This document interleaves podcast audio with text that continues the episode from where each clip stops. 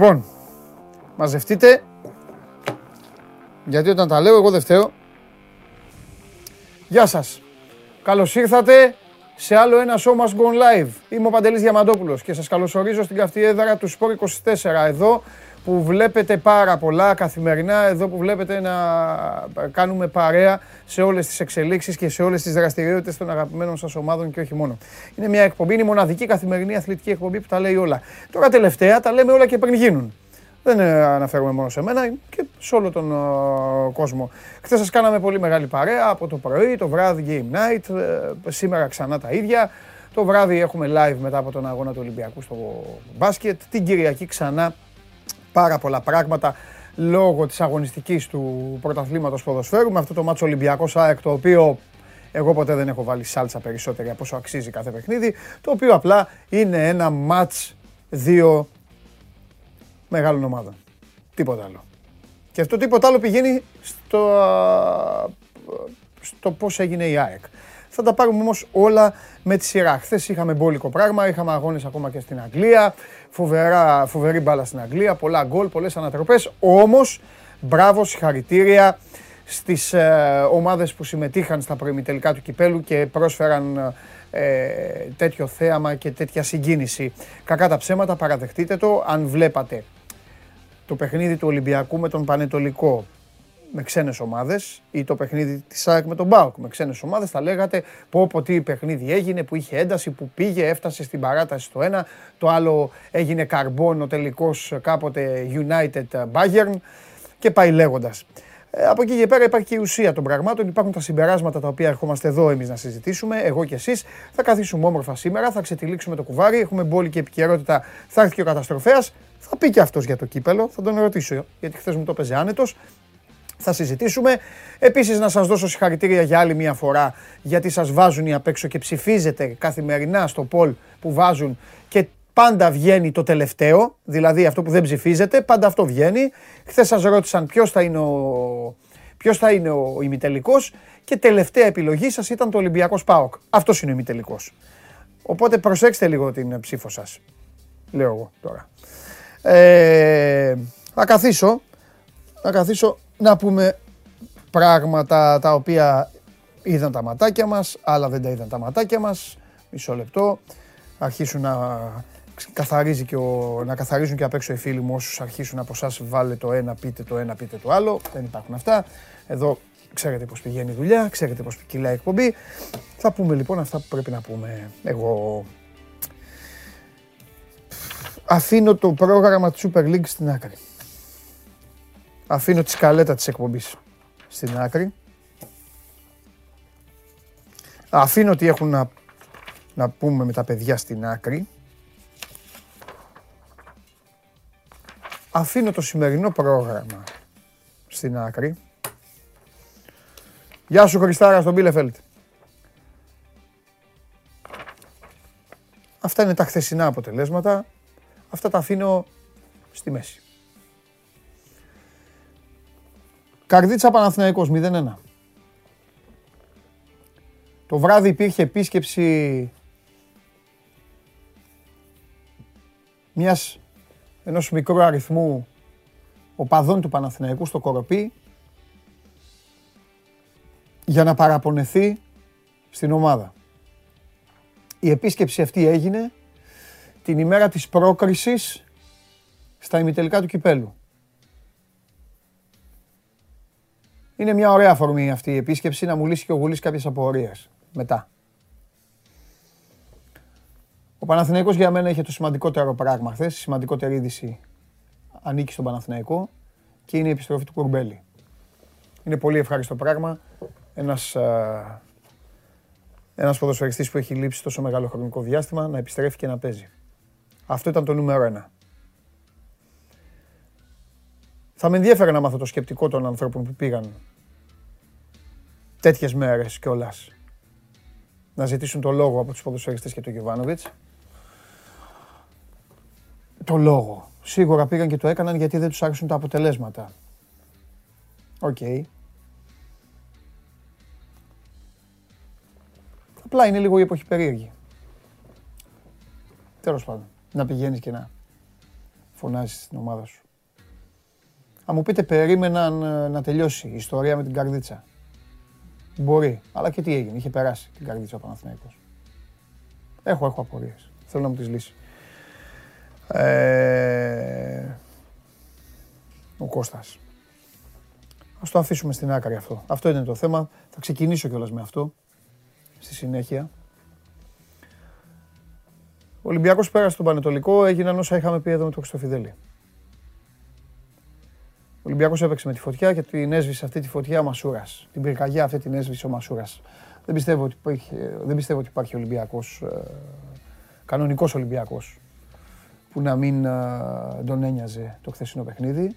Δεν ε, πιστεύω ότι υπάρχει Ολυμπιακός που να μην ταρακουνήθηκε όταν ισοφάρισε ο Καρέλης. Ε, δεν πιστεύω ότι υπάρχει Ολυμπιακός που να μην ενοχλήθηκε βλέποντας το μάτι στην παράταση. Η προσέγγιση έφερε για άλλη μια φορά ε, θετικό αποτέλεσμα, αλλά αυτή τη φορά οι πρωταθλητές καρδιοχτύπησαν και το μόνο σίγουρο είναι ότι πλέον δεν έχει δικαίωμα ξανά η ομάδα να εμφανίσει μια ενδεκάδα ε, η οποία ποτέ δεν είχε παίξει και μαζί. Υπάρχουν ποδοσφαιριστές βέβαια που θα πρέπει να τους δει ο προπονητής. Ε, είναι οι στιγμές που παίζουν, παίζουν μπουνιές. Τα θέλω με τα πρέπει. Γίνονται αυτά στο ποδόσφαιρο. Ο Ολυμπιακός το βίωσε αυτό. Ε, δεν ήταν μη αναμενόμενο, βάζω δύο αρνήσεις. Ήταν αναμενόμενο δηλαδή. Μόνο και μόνο εδώ σε αυτή την εκπομπή καθημερινά παρακολουθούσατε τη συζήτηση που κάναμε για το ποιοι θα παίξουν, πώς θα παίξουν. Από εκεί και πέρα κάποιοι ποδοσφαιριστές δεν χρειάζονται και περισσότερο χρόνο για να δείξουν τι μπορούν να κάνουν. Ο Φαντιγκά κάποια στιγμή θα πιάσει πάρα πολλά χρήματα στο ποδοσφαίρο. Έτσι όπως τον έκοψα εγώ, δεν τον είχα ξαναδεί. Και σύμφωνα με αυτά που βγαίνουν και από τις προπονήσεις. Και ο Μαρτίνς δεν είναι χαζός που τον έβαλε κατευθείαν και τον πιστεύει. Τέλος πάντων, ο Πανετολικός, για να πούμε και δύο λόγια για τον Πανετολικό, στάθηκε λάθος σε δύο στιγμές, σε δύο δεδομένα. Ο Πανετολικός είναι μια ομάδα η οποία τον τελευταίο καιρό παρουσιάζεται πολύ φορμαρισμένη. Η ομάδα αυτή έχει την ταυτότητα του Γιάννη Αναστασίου. Ο Πανετολικός, δεν ξέρω πώς είστε στο Αγρίνιο τώρα και με παρακολουθείτε, θα ήθελα να πηγαίνετε στο γήπεδο και να βλέπετε τον Πανετολικό. Παίζει καλό ποδόσφαιρο. Δεν θα βαρεθείτε. Δεν θα κουραστείτε. Δεν παίζει άσχημα όπως παίζουν άλλες ελληνικές ομάδες. Δύο πράγματα όμως του χρεώνω του Πανετολικού. Όσον αφορά στη διαχείριση ενός αγώνα με μια ομάδα η οποία είναι πολύ μεγάλη. Και μια ομάδα την οποία ξέρετε όλοι, ό,τι και να υποστηρίζετε, ότι είναι η μοναδική ομάδα στη χώρα αυτή τη στιγμή που μπορεί να πάρει το αποτέλεσμα ακόμα και εκεί που δεν το περιμένεις. Μπορεί να μην σου γεμίζει το μάτι σε ένα μάτς, θα πάρει το αποτέλεσμα. Γιατί αυτό πλέον έχει μπολιαστεί μέσα εδώ και πάρα πολλά χρόνια και ο Ολυμπιακός αυτό το έχει κάνει επάγγελμα. Να μπορεί να παίρνει το αποτέλεσμα όταν νομίζεις ότι τον έχεις βάλει κάτω. Πριν από λίγες μέρες έγινε ο αγώνας πρωταθλήματος στο Καραϊσκάκης. Ο Πανετολικός μέσα σε 8 λεπτά, 9 λεπτά έφαγε δύο γκολ. Τότε όλοι είπαν, και ίσως είπατε, ότι του Πανετολικού το μοναδικό καλό ήταν ότι το έπαθε αυτό στο μάτι του πρωταθλήματος και πιθανό, το πιθανότερο είναι να προσέξει και να μην το πάθει στο μάτι του κυπέλου. Ξεκίνησε λοιπόν χθες το μάτι του κυπέλου και απλά δεν έφαγε δύο γκολ γιατί η μπάλα πήγε στο δοκάρι. Στα πρώτα 8 λεπτά πάλι ο Φαντιγκά είχε ένα δοκάρι και ένα γκολ. Με δύο λόγια δεν το πήραν το μάθημά τους και έτσι βρέθηκαν πίσω να κυνηγάνε. Όμως επειδή είναι μια ομάδα που δεν τα παρατάει, επειδή είναι μια ομάδα που παίζει μπάλα, έχει τις γραμμές ανοιχτές, έχει καλούς παίκτες, γι' αυτό το λόγο εκμεταλλευόμενοι και την έλλειψη σταθερής συνοχής του Ολυμπιακού και την έλλειψη και την απουσία σοβαρής απειλής σε τακτά χρονικά διαστήματα, ο Πανετολικός κατάφερε στο ιδανικότερο σημείο για μια ομάδα, που παίζει με τέτοιο αντίπαλο, να πάρει σκορ πρόκρισης. Να βρει τον γκολ με τον Καρέλη και να έχει σκορ πρόκρισης. Εκεί έρχεται το δεύτερο. Λάθος. Καταλαβαίνω τη φιλοσοφία του Γέννη του Αναστασίου, καταλαβαίνω τη φιλοσοφία που παίζει ποδόσφαιρο ο Πανετολικός και γι' αυτό αρέσει, αλλά υπάρχουν και στιγμές που πρέπει λίγο να φας την μπάλα. Πρέπει λίγο να παίξεις έξυπνα. Πρέπει λίγο να υπηρετήσεις και την ε, γκρίζα πλευρά του αθλήματος. Πρέπει λίγο σε εισαγωγικά να κλέψεις και να τα κάνεις όλα αυτά γιατί έχεις μπροστά σου μια μοναδική ευκαιρία. Να φτάσεις στους τέσσερις του κυπέλου. Να φωταγωγηθεί το αγρίνιο. Πρέπει να κλέψεις χρόνο. Πρέπει να κλέψεις μπάλες. Πρέπει να προσπαθήσεις να αμυνθείς ομαδικά και σωστά. Αντιθέτως, είδαμε τον Παναθηναϊκό να συνεχίζει, να μένει και με 10 παίκτες, να παίζει η μπάλα, οι γραμμές του, κανονικά, σαν να μην έχει γίνει το 1-1. Θέλετε ο ενθουσιασμός, θέλετε αυτό ξέρουν, αυτό κάνουν, καλά κάνουν. Και δεν ήθελε και πολύ. Ο Ολυμπιακός είπαμε είναι η ομάδα η οποία ψυχολογικά έχει το μεγαλύτερο ποσοστό ποδοσφαιριστών που και 30 δευτερόλεπτα να τους δώσεις θα πάνε να παίξουν τα 30 δευτερόλεπτα. Ο Πάοκ δεν έχει τόσους, αλλά έχει κάποιους. Και αυτός ο κάποιος ήταν που έδωσε και την πρόκριση στον Πάοκ. Ο Ολυμπιακός έχει περισσότερους και στη συνέχεια ήρθε η φάση, έβαλε τον κόλλο Μασούρας, έγινε 2-1, μετά δεν νομίζω καν ότι υπήρχε κάποιος από εσάς που περίμενε ότι το παιχνίδι θα, θα πάει στα πέναλτι. Είχε ξεκινήσει η κλεψίδρα, η Άμος έπεφτε για τον Πανετολικό, κάποια στιγμή θα έμπαινε τον κόλλο όπως και μπήκε. Αλλά και πάλι στην περίπτωση του Ολυμπιακού είναι ένα παιχνίδι το οποίο θα μείνει υποσυζήτηση στο Ρέντι γιατί έφτασε αδερφέ λίγα λεπτά πριν παίξεις πέναλτι με τον Πανετολικό.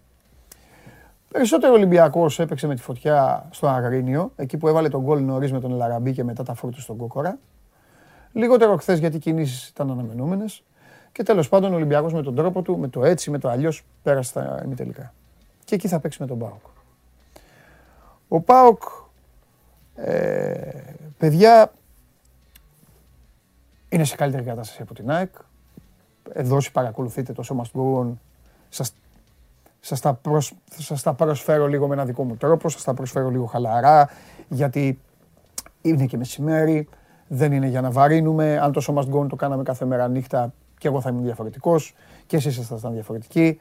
Ε, αλλά αυτά που λέμε έτσι χαλαρά και με το δικό μας στυλ, πάντα είναι και η, είναι και η αλήθεια. Ο, ο Πάοκ είναι καλύτερος από την ΑΕΚ, εδώ και πάρα πολύ καιρό. Είναι μια ομάδα η οποία ανεβαίνει τα σκαλιά των ε, επιδόσεών της. Δεν καλπάζει, αλλά τα ανεβαίνει. Έχει μείνει πίσω στο πρωτάθλημα, απέτυχε να μειώσει τη διαφορά από τον Ολυμπιακό, αλλά αυτό δεν σημαίνει ότι δεν παίζει ποδόσφαιρο. Έχει έναν πάρα πολύ καλό προπονητή, σας το λέω συνέχεια.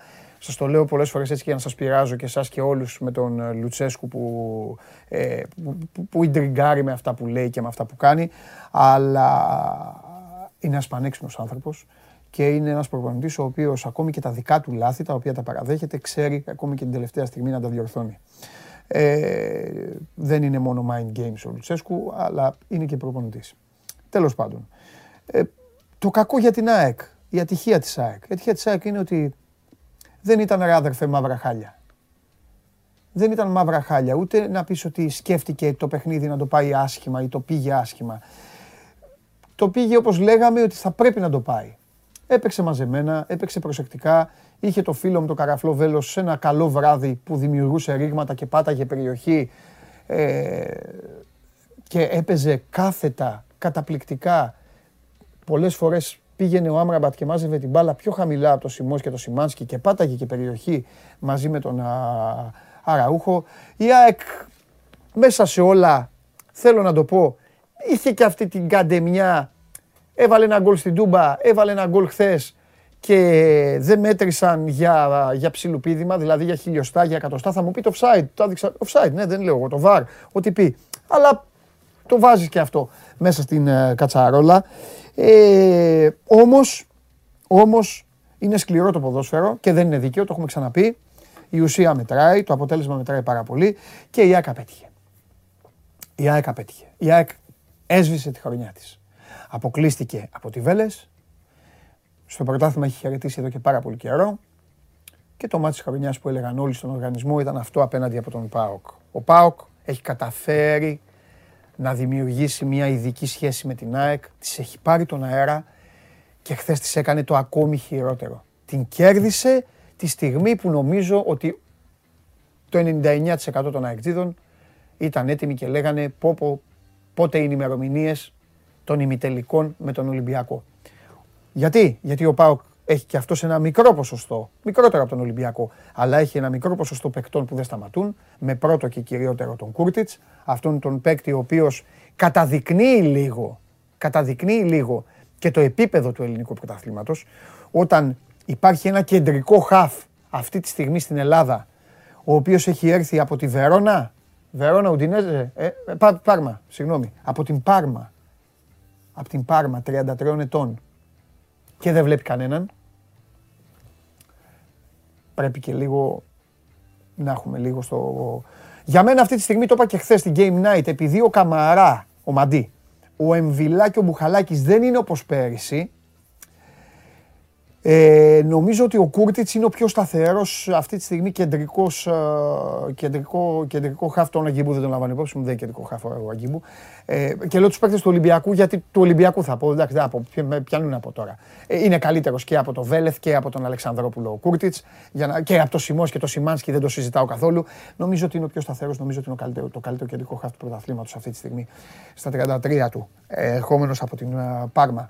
Ε, ο Πάοκ έκανε αυτό που έπρεπε να κάνει. Ο Πάοκ έχει, ε, είναι η ομάδα του προπονητή του.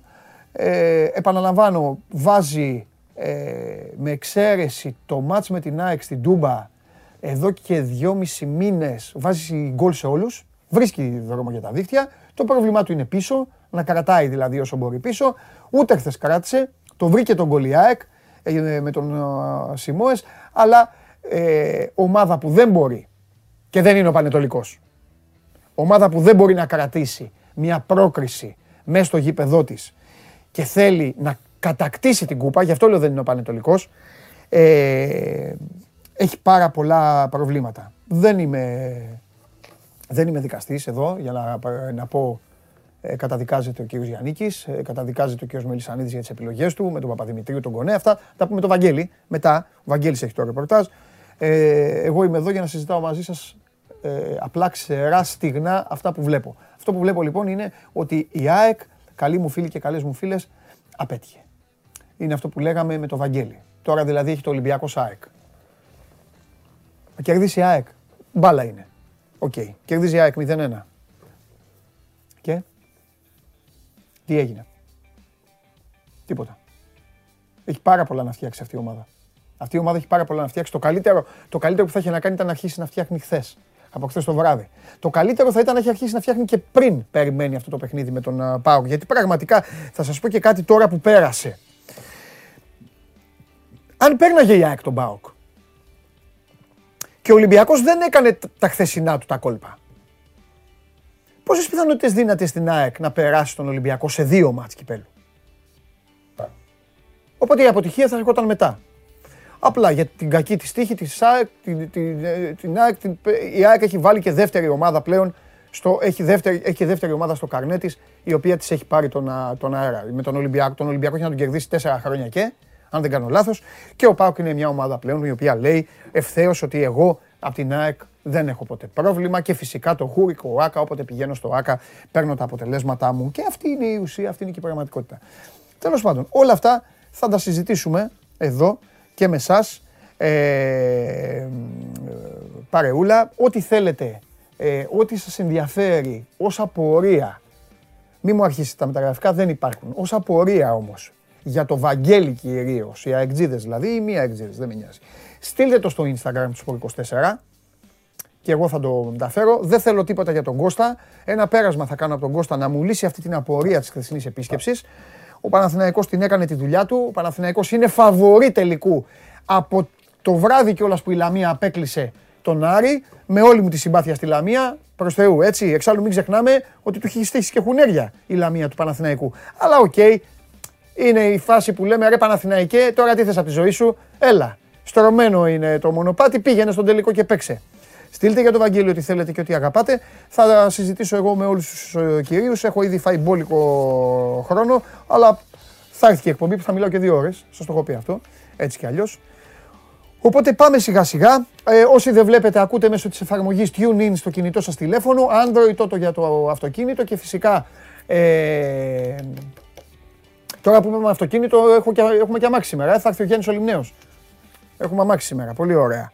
Ε, και τι άλλο ήθελα να πω και Spotify μόλις τελειώσει η εκπομπή ανεβαίνει με τη μορφή του podcast. Ιωνικός ΠΑΟΚ 66-69. Νίκησε ο ΠΑΟΚ και στο μπάσκετ σε ξαναβολή σε παιχνίδι. Αυτά πιο μετά με τον Καβαλιαράτο. Ευρωλίγκα σήμερα, 9 η ώρα. Ολυμπιακός Έφε στο Ειρήνης και Φιλίας. Τα πάντα θα έχει και η σημερινή εκπομπή. Βλέπω να κρατάει πάνω από δύο ώρες και ο υπεύθυνος είμαι εγώ γιατί ε, είπα αυτά που είπα να πω και πολύ καλά έκανα. 500 like το ανέκδοτο, τα ξέρετε όλα αυτά. Η ήττα η μία μετά την άλλη. Είναι όλοι δικοί σας. Προχωράμε. Πάμε λοιπόν. Ε, α, με ρωτάει ένας φίλος του Πάουκ είναι αυτός και μου λέει Κούρτιτς ή Μίσιτς. Θα διάλεγες στην α, ομάδα σου. Ε, ήταν πολύ καλός ο Μίσιτς. Πολύ καλός. Ε, πάρα πολύ καλός. Ε, ατύχησε να είναι καλά. Ε, ξέρετε όλοι το πρόβλημα ε, που αρρώστησε το παιδί. Ε, Κούρτιτς. Κούρτιτς. γιατί βάζει, ε, βάζει, βγάζει, βάζει τα στημένα. Ε, είναι, είναι τσαμπουκάς. Έτσι πρέπει να είναι οι παίκτες. Αλλά μιας και είπαμε τα κεντρικά χαφ, σας είπα ότι για μένα, το είπα και το βράδυ χθες τα παιδιά, για μένα η είδηση της χθεσινής ημέρας είναι μία και μοναδική. Καλές οι προκρίσεις, ωραίοι αποκλεισμοί. Η είδηση είναι μία. Χαμόγελο, ο Δημήτρης Κουρμπέλη ξανά έπαιξε μπάλα. Δεν με ενδιαφέρει ο Παναθηναϊκός, δεν με ενδιαφέρει η εθνική ομάδα. Τα είχα ξεκαθαρίσει και στο Βουλή. Το μόνο που με ενδιαφέρει είναι ότι ένας άνθρωπος έκανε ξανά αυτό που αγάπησε από παιδάκι. Χαμογέλασε, κλώτησε λίγο την μπάλα. Το μόνο κακό του κακομίρι του Δημήτρη είναι ότι γύρισε με το Πούλμαν και είδε εκεί, είδε εκεί τους οπαδούς του Παναθηναϊκού να κάνουν παράπονα. Πάμε.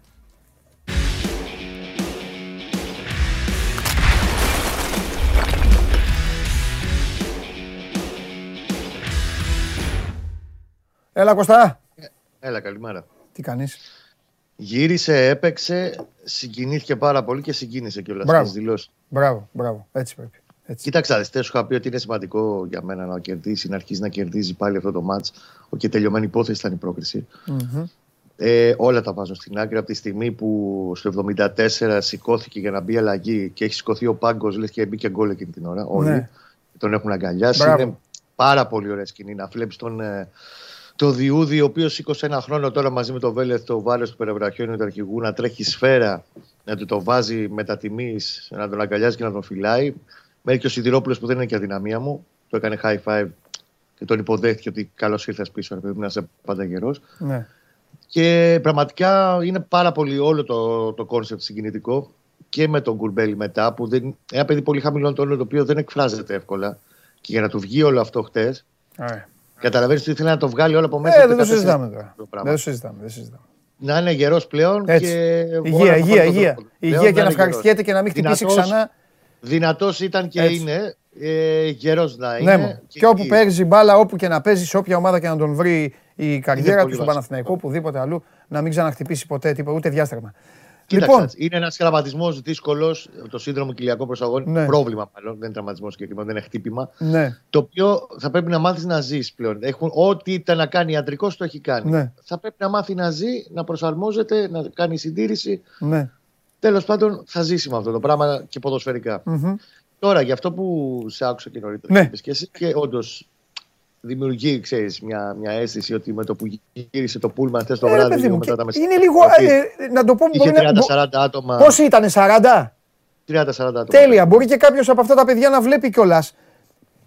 Δεν είμαι ποτέ εναντίον των όμορφων ε, οπαδικών παραπώνων. Γίνονται σε όλες τις χώρες του κόσμου. Πηγαίνουν Σε στα όλο τον προπονητικά πλανήτη. κέντρα. Δεν είμαι Και στην ποτέ. Ανταρκτική γίνονται. Ε, Και στην Ανταρκτική ναι, λέω, ρε, παντού γίνονται. Ρε. Πού, Στην Αγγλία, ρε. Γίνονται παντού. Άλλο το θέμα. Ε, ότι να ρε, παιδάκι μου, έχεις περάσει το κύπελο. Μπορούσε να γίνει σε πρώτο χρόνο, δηλαδή μετά από Κοίτα, ένα κοίταξε μάτς να που. δεις. Επειδή ήταν και τα δύο ταξίδια εκτός Ναι. έδρας τώρα σε Ηράκλειο και Τούμπα, Ναι. ε, η ομάδα έφτασε αργά και γενικά έβραζε αρκετός κόσμος. Γιατί πέρα από τα διαιτητικά, τα οποία εντάξει τα έχουμε συζητήσει, τα έχουμε υπεραναλύσει, Ναι. έχουμε βγάλει αφρούς όλοι. όλοι. Τέλος πάντων, έχουμε βγάλει αφρούς με αυτά που έχουμε δει και τα μάτια μας ανέβαζαν μοιοπία. Ε, είναι και η εικόνα της ομάδα. Και Ναι. κυρίως τα blackout και το, το έλλειμμα ψυχολογίας και Ναι. αγωνιστικής συμπεριφορά Ναι. στο φινάλε που του κόστησε και σε Ηράκλειο και σε Τούμπα. Δύο ανατροπές. και νομίζω ότι ε, πιστεύω ότι πήραξε λίγο χτες. Θα ξαναπείς τελειωμένο μάτς τώρα. Έχουν μπει ρε παιδί μου σε μεγάλο βαθμό ρεζέρβες. Έχει κάνει εκτεταμένο rotation ο γιωβανοβιτ να πάρουν ανάση κόσμος. Και δεν παίζουν μπούνια. Δηλαδή παίζεις βρεγουλή, λέω εγώ τώρα, δεν θα πω από ονόματα. Μετά από καιρό. Μπες και δείξε. Ναι. Μην το βλέπεις αναγκάρια. Ναι. ναι, με την αναγέννηση. Ναι, 4-0 το πρώτο μάτς. Δεν είσαι όμως αυτή τη στιγμή σε ένα συνεφάκι και όλα καλά και όλα ωραία ναι. και έχεις κάνει 15 νίκες σερή. Είναι ένα μάτσο που για την ψυχολογία, για να γυρίσει, ότι διακόπτει και το κουμπί και να φύγει τέλος πάνω αυτό το μαύρο σύννεφο πάνω από το κοροπή. Μπες και κέρδισε το. Υπήρξαν λίγο και, και ένας σχετικός εκνευρισμό και για το χθεσινό, ε, γιατί α. κάποιοι μπορεί να το ήταν ως αγκάρια. Τέλος πάντων, εντάξει, δεν εξέφυγε το πράγμα. Ε, θα, νομίζω... θα, πω κάτι πολύ σκληρό, ε, πολύ σκληρό για τον κόσμο. Ε, ναι. αγκα, ε, αγκαρία ήταν. Αγκαρία ήταν. Αγκαρία ήταν, Παντελή, αλλά. Αγκαρία ήταν. Όταν Ξέρω τι θα πεις. Ε, Όταν θα με έχει σε μένα. Ναι, όλα αυτά, ε, αγκαρία ήταν. 15, 15 εβδομάδες στον πάγκο και θα έρθει η ώρα για να παίξω. Ε, θα πρέπει να μπω μέσα, ρε φίλε, ναι. να σου δείξω ότι παντελή. Ξέρεις πώς σκέφτονται οι παίκτες. Οι, οι περισσότεροι, το 99% σκέφτονται όμως ότι στο πεθαμένο παιχνίδι τώρα κάθεσαι και με βάζεις. Τι, τι θες να κάνω. Αυτή είναι η αλήθεια. Αυτή είναι η αλήθεια. Το σωστό δεν είναι αυτό. Το σωστό είναι να μπαίνεις να παίζεις. Αλλά. Νοοτροπία. Τέλος πάντων. Όταν θα αλλάξει η νοοτροπία συνολικά στον Παναθηναϊκό θα είναι όλα πολύ καλύτερα. Τέλος πάντων. Λοιπόν, για μένα επίσης είναι πολύ σημαντικό το ότι ο Παλάσιος συνεχίζει ναι. Τρίτο σερή μάτσε βάλε γκολ. Θα μου πεις στην ε, αναγέννηση. Την αναγέννηση, αδερφέ. Αυτός το βάλει το γκολ. Τι να κάνουμε τώρα. Ναι. Και για μένα δείχνει, και αυτός δείχνει τον επαγγελματισμό του, γιατί έχει μπει αλλαγή και η εικόνα του είναι με τον μπήκε ο Παλάσιος, λες και μπήκε ο Κριστιανό ξαφνικά στην επίθεση. Ναι. Ε, έχει φτάσει ήδη τα 7 γκολ και όχι μόνο επειδή βάλει γκολ στην αναγέννηση. Ο Παλάσιος είναι μια μεταγραφή που δείχνει το δρόμο στο Παναθηνακό στο πώς πρέπει να κινηθεί. Ο Παναθηνακό θέλει τουλάχιστον Άλλον ποδοσφαιριστή, άλλον ένα εξτρέμ επίπεδο Παλάσιος. Καλά για το center for τον Γκολτζή δεν το συζητάμε. Στο έχω πει, έχει παλιάσει ναι. γλώσσα. που το έχω ναι. κουράσει. Θα μου πετάξει το μικρόφωνο στο τελο λοιπόν, αλλά το καλοκαίρι θέλει και έναν εξτρέμ τέτοιου ευελινικού. Νομίζω ότι αρχίζει και τα βγάζει τα λεφτά το Παλάσιος. Ναι. Και απλά πλέον από το 2022 έχει βάλει ήδη 5 γκολ. Πήρε την προσαρμογή του. Είναι μπροστάρι στο δρόμο προς το τελικό και προς το να αλλάξει λίγο την άβρα Παναθηναϊκός mm-hmm, mm-hmm. από εδώ και πέρα. Μάλιστα. Ωραία. Ωραία, Αυτά, Κώστα μου. Λοιπόν, τι έχει τώρα, ε, τι έχει, ε, κάτσε μπροστά μου το. Έχει διάβολο εβδομάδα. Α, πάλι Λαμία έχει, ε. Λαμία. Πρόσεχε, έχει Λαμία πρωτάθλημα την Κυριακή. Έχει ναι. αλλάξει να πούμε για τον κόσμο. Δεν είναι στις 5 και 4 το μάτς. Ναι. Έχει πάει στις 3.30. Το ανακοίνωσε η Λίγκα χθες. Ναι, ναι, 3.30 ώρα εκείνη στο αγώνα. Ναι. Ε, τώρα που μιλάμε, μάλλον όχι τώρα, σε λίγο ναι. έχει συμβούλιο η Super League για να ορίσει τα εξαναβολή. Mm. Αυτό που ξέρουμε είναι το μάτσο με τον Απόλλων αυτό τη 14 αγωνιστική mm. του Δεκέμβρη. Ναι. Πάει για την Τετάρτη που μας έρχεται. Α, ωραία. Αυτό που το, το είπες και προχθές. Τετάρτη ναι. στη Ριζούπολη και Σάββατο στο Αγρίνιο. Έχει διαβολοβδομάδα. Με, έξι μάτς, με, με τρία μάτς έξι μέρες. Ναι. Ε, και εδώ, όπως καταλαβαίνεις, δεν υπάρχουν άλλα περιθώρια, αδερφέ. Ναι.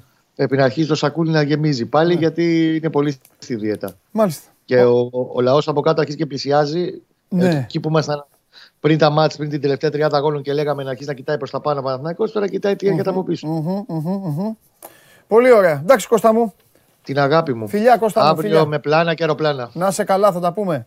καλά. Γεια σου, Κώστα. Κώστας Γουλής, ο Παναθηναϊκός ο οποίος έκανε τη δουλειά του. Ε, ε, εκτέλεσε την αποστολή του πέρασε και αυτή την τυπική διαδικασία από το γήπεδο της Καρδίτσας ε, με άλλη μια νίκη ε, και θα παίξει στον ημιτελικό με την ε, Λαμία. Για το πρωτάθλημα ακούσατε το σερί των αγώνων Λαμία Απόλλωνας Πανετολικός μέσα σε έξι ημέρες τρία παιχνίδια για το Γιωβάνοβιτς και τους uh, παίκτες του. Ε, ετοιμαστείτε τώρα να υποδεχθείτε σε λίγο, σε λίγα δευτερόλεπτα το ύπουλο χαμόγελο Εμένα δεν με ακούτε. Εμένα είναι αδερφός μου. Έχουμε πιει, έχουμε ε, κάνει πράγματα, ε, όργια σε Πειραιά, σε Θεσσαλονίκη, με τον κύριο Χαλκιδική, παντού. Να με ακούτε εμένα. Στο τέλος, όταν τελείωσε ο αγώνας, ρίξτε φωτογραφία Νικήτα. Σας το είχα πει από χθες. Σας το είχα πει. Πώς θα είναι. Ορίστε. Έτσι ήταν. Σας πω και την ώρα που έλαβα την κλίση. Τι περιμένατε ότι μετά την Game Night; Τζιομπάνογλου δεν παίρνει ποτέ μετά από Game Night και με αυτά. 22-09. 22-09. Το σηκώνω, του λέω λέγε. Πώς το είδες; Με αυτό το ύφος. Βάλε το Πολ.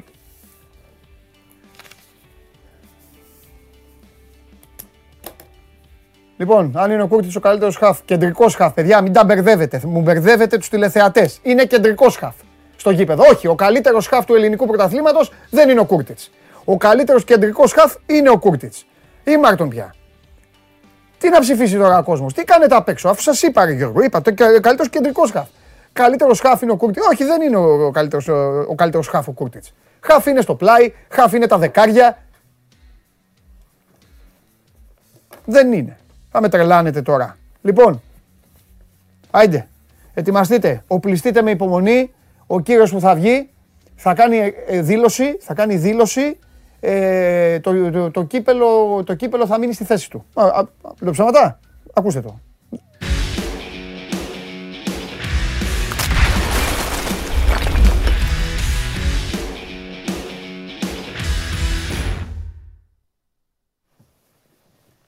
Μην τα μαλώνεις τα παιδιά. Ο Α, γιατί σε συμφέρει. Γιατί σε βολεύει. Του ελληνικού πρωταθλήματος. Πώς τι είπες, τι είπες, ή που λέει, τι είπες; Ο Κουρτίτς είναι ο καλύτερος σκάφ όχι, όχι. Εγώ είπα όταν ξεκίνησε η εκπομπή ότι ο Κούρτιτς ναι. είναι ο καλύτερος κεντρικός χαφ στην κουλούρα αυτή τη στιγμή. Γιατί αν μπορεί να συγκριθεί με κάποιους αυτή τη στιγμή, μόνο με τους παίκτες του Ολυμπιακού μπορεί να συγκριθεί. Και επειδή ο Μπουχαλάκης, ο Μαντί Καμαρά και ο Εμβιλά δεν είναι όπως ήταν πέρυσι, γιατί ο Εμβιλά πέρυσι δεν έβλεπε κανέναν, αυτή τη στιγμή ο Κούρτιτς είναι καλύτερος. Όταν όμως βάζουν να ψηφίσει ο κόσμος αν είναι ο καλύτερος χαφ, όχι, δεν ναι. είναι ο καλύτερος χαφ. Ποιος είναι; Αυτή τη στιγμή ε, είναι αρκετή. Είναι αρκετή. Μπορεί να είναι ο Άμραμπατ, μπορεί να είναι ο Αγκιμπού Καμαρά, μπορεί να είναι, ε, μπορεί να είναι το παιδί, του, το παιδί του Αστέρα Τρίπολης, πώς λέγεται. Είναι πολλά τα χαφ, είναι πολλές θέσεις των χαφ κύριε Τζιομπάνογλου. Μιλάμε για τον πρώτο σκόρερ του ελληνικού πρωταθλήματος, έτσι. Χαίρομαι πολύ, Παντελής Διαμαντόπουλο. Και... Μιλάμε για ένα ναι. ποδοσφαιριστή ναι. ο οποίος έδωσε χθες μια πρόκριση στον Πάοκ. Τα είπαμε αυτά. Ναι. Αν δεν είναι ο καλύτερος σκάφ του ελληνικού πρωταθλήματος, είναι σίγουρα ο πιο επιδραστικός για την ομάδα του. Αυτό είναι θέμα της ομάδας του. Ναι, Αυτό είναι θέμα της ομάδας του. Λοιπόν, εδώ θα ακούς τις αλήθειες. Όχι αυτά που παίρνεις και λες το, το βράδυ. Ρε, είπα, ρε, είπα. έκανα εικόνα, ρε, την ώρα που... Βέβαια πρέπει να ομολογήσω ότι για άλλη μια φορά κι εγώ με το που είδα τον Γκούρτιτ και φεύγει η μπάλα έτσι και κάνει, αφού είμαι θύμα του ποδοσφαίρου, με το που βγαίνει η μπάλα κάνω Πω! Τι έβαλε ρε ο τύπος, ναι. Αυτό έκανε. Ναι. ναι.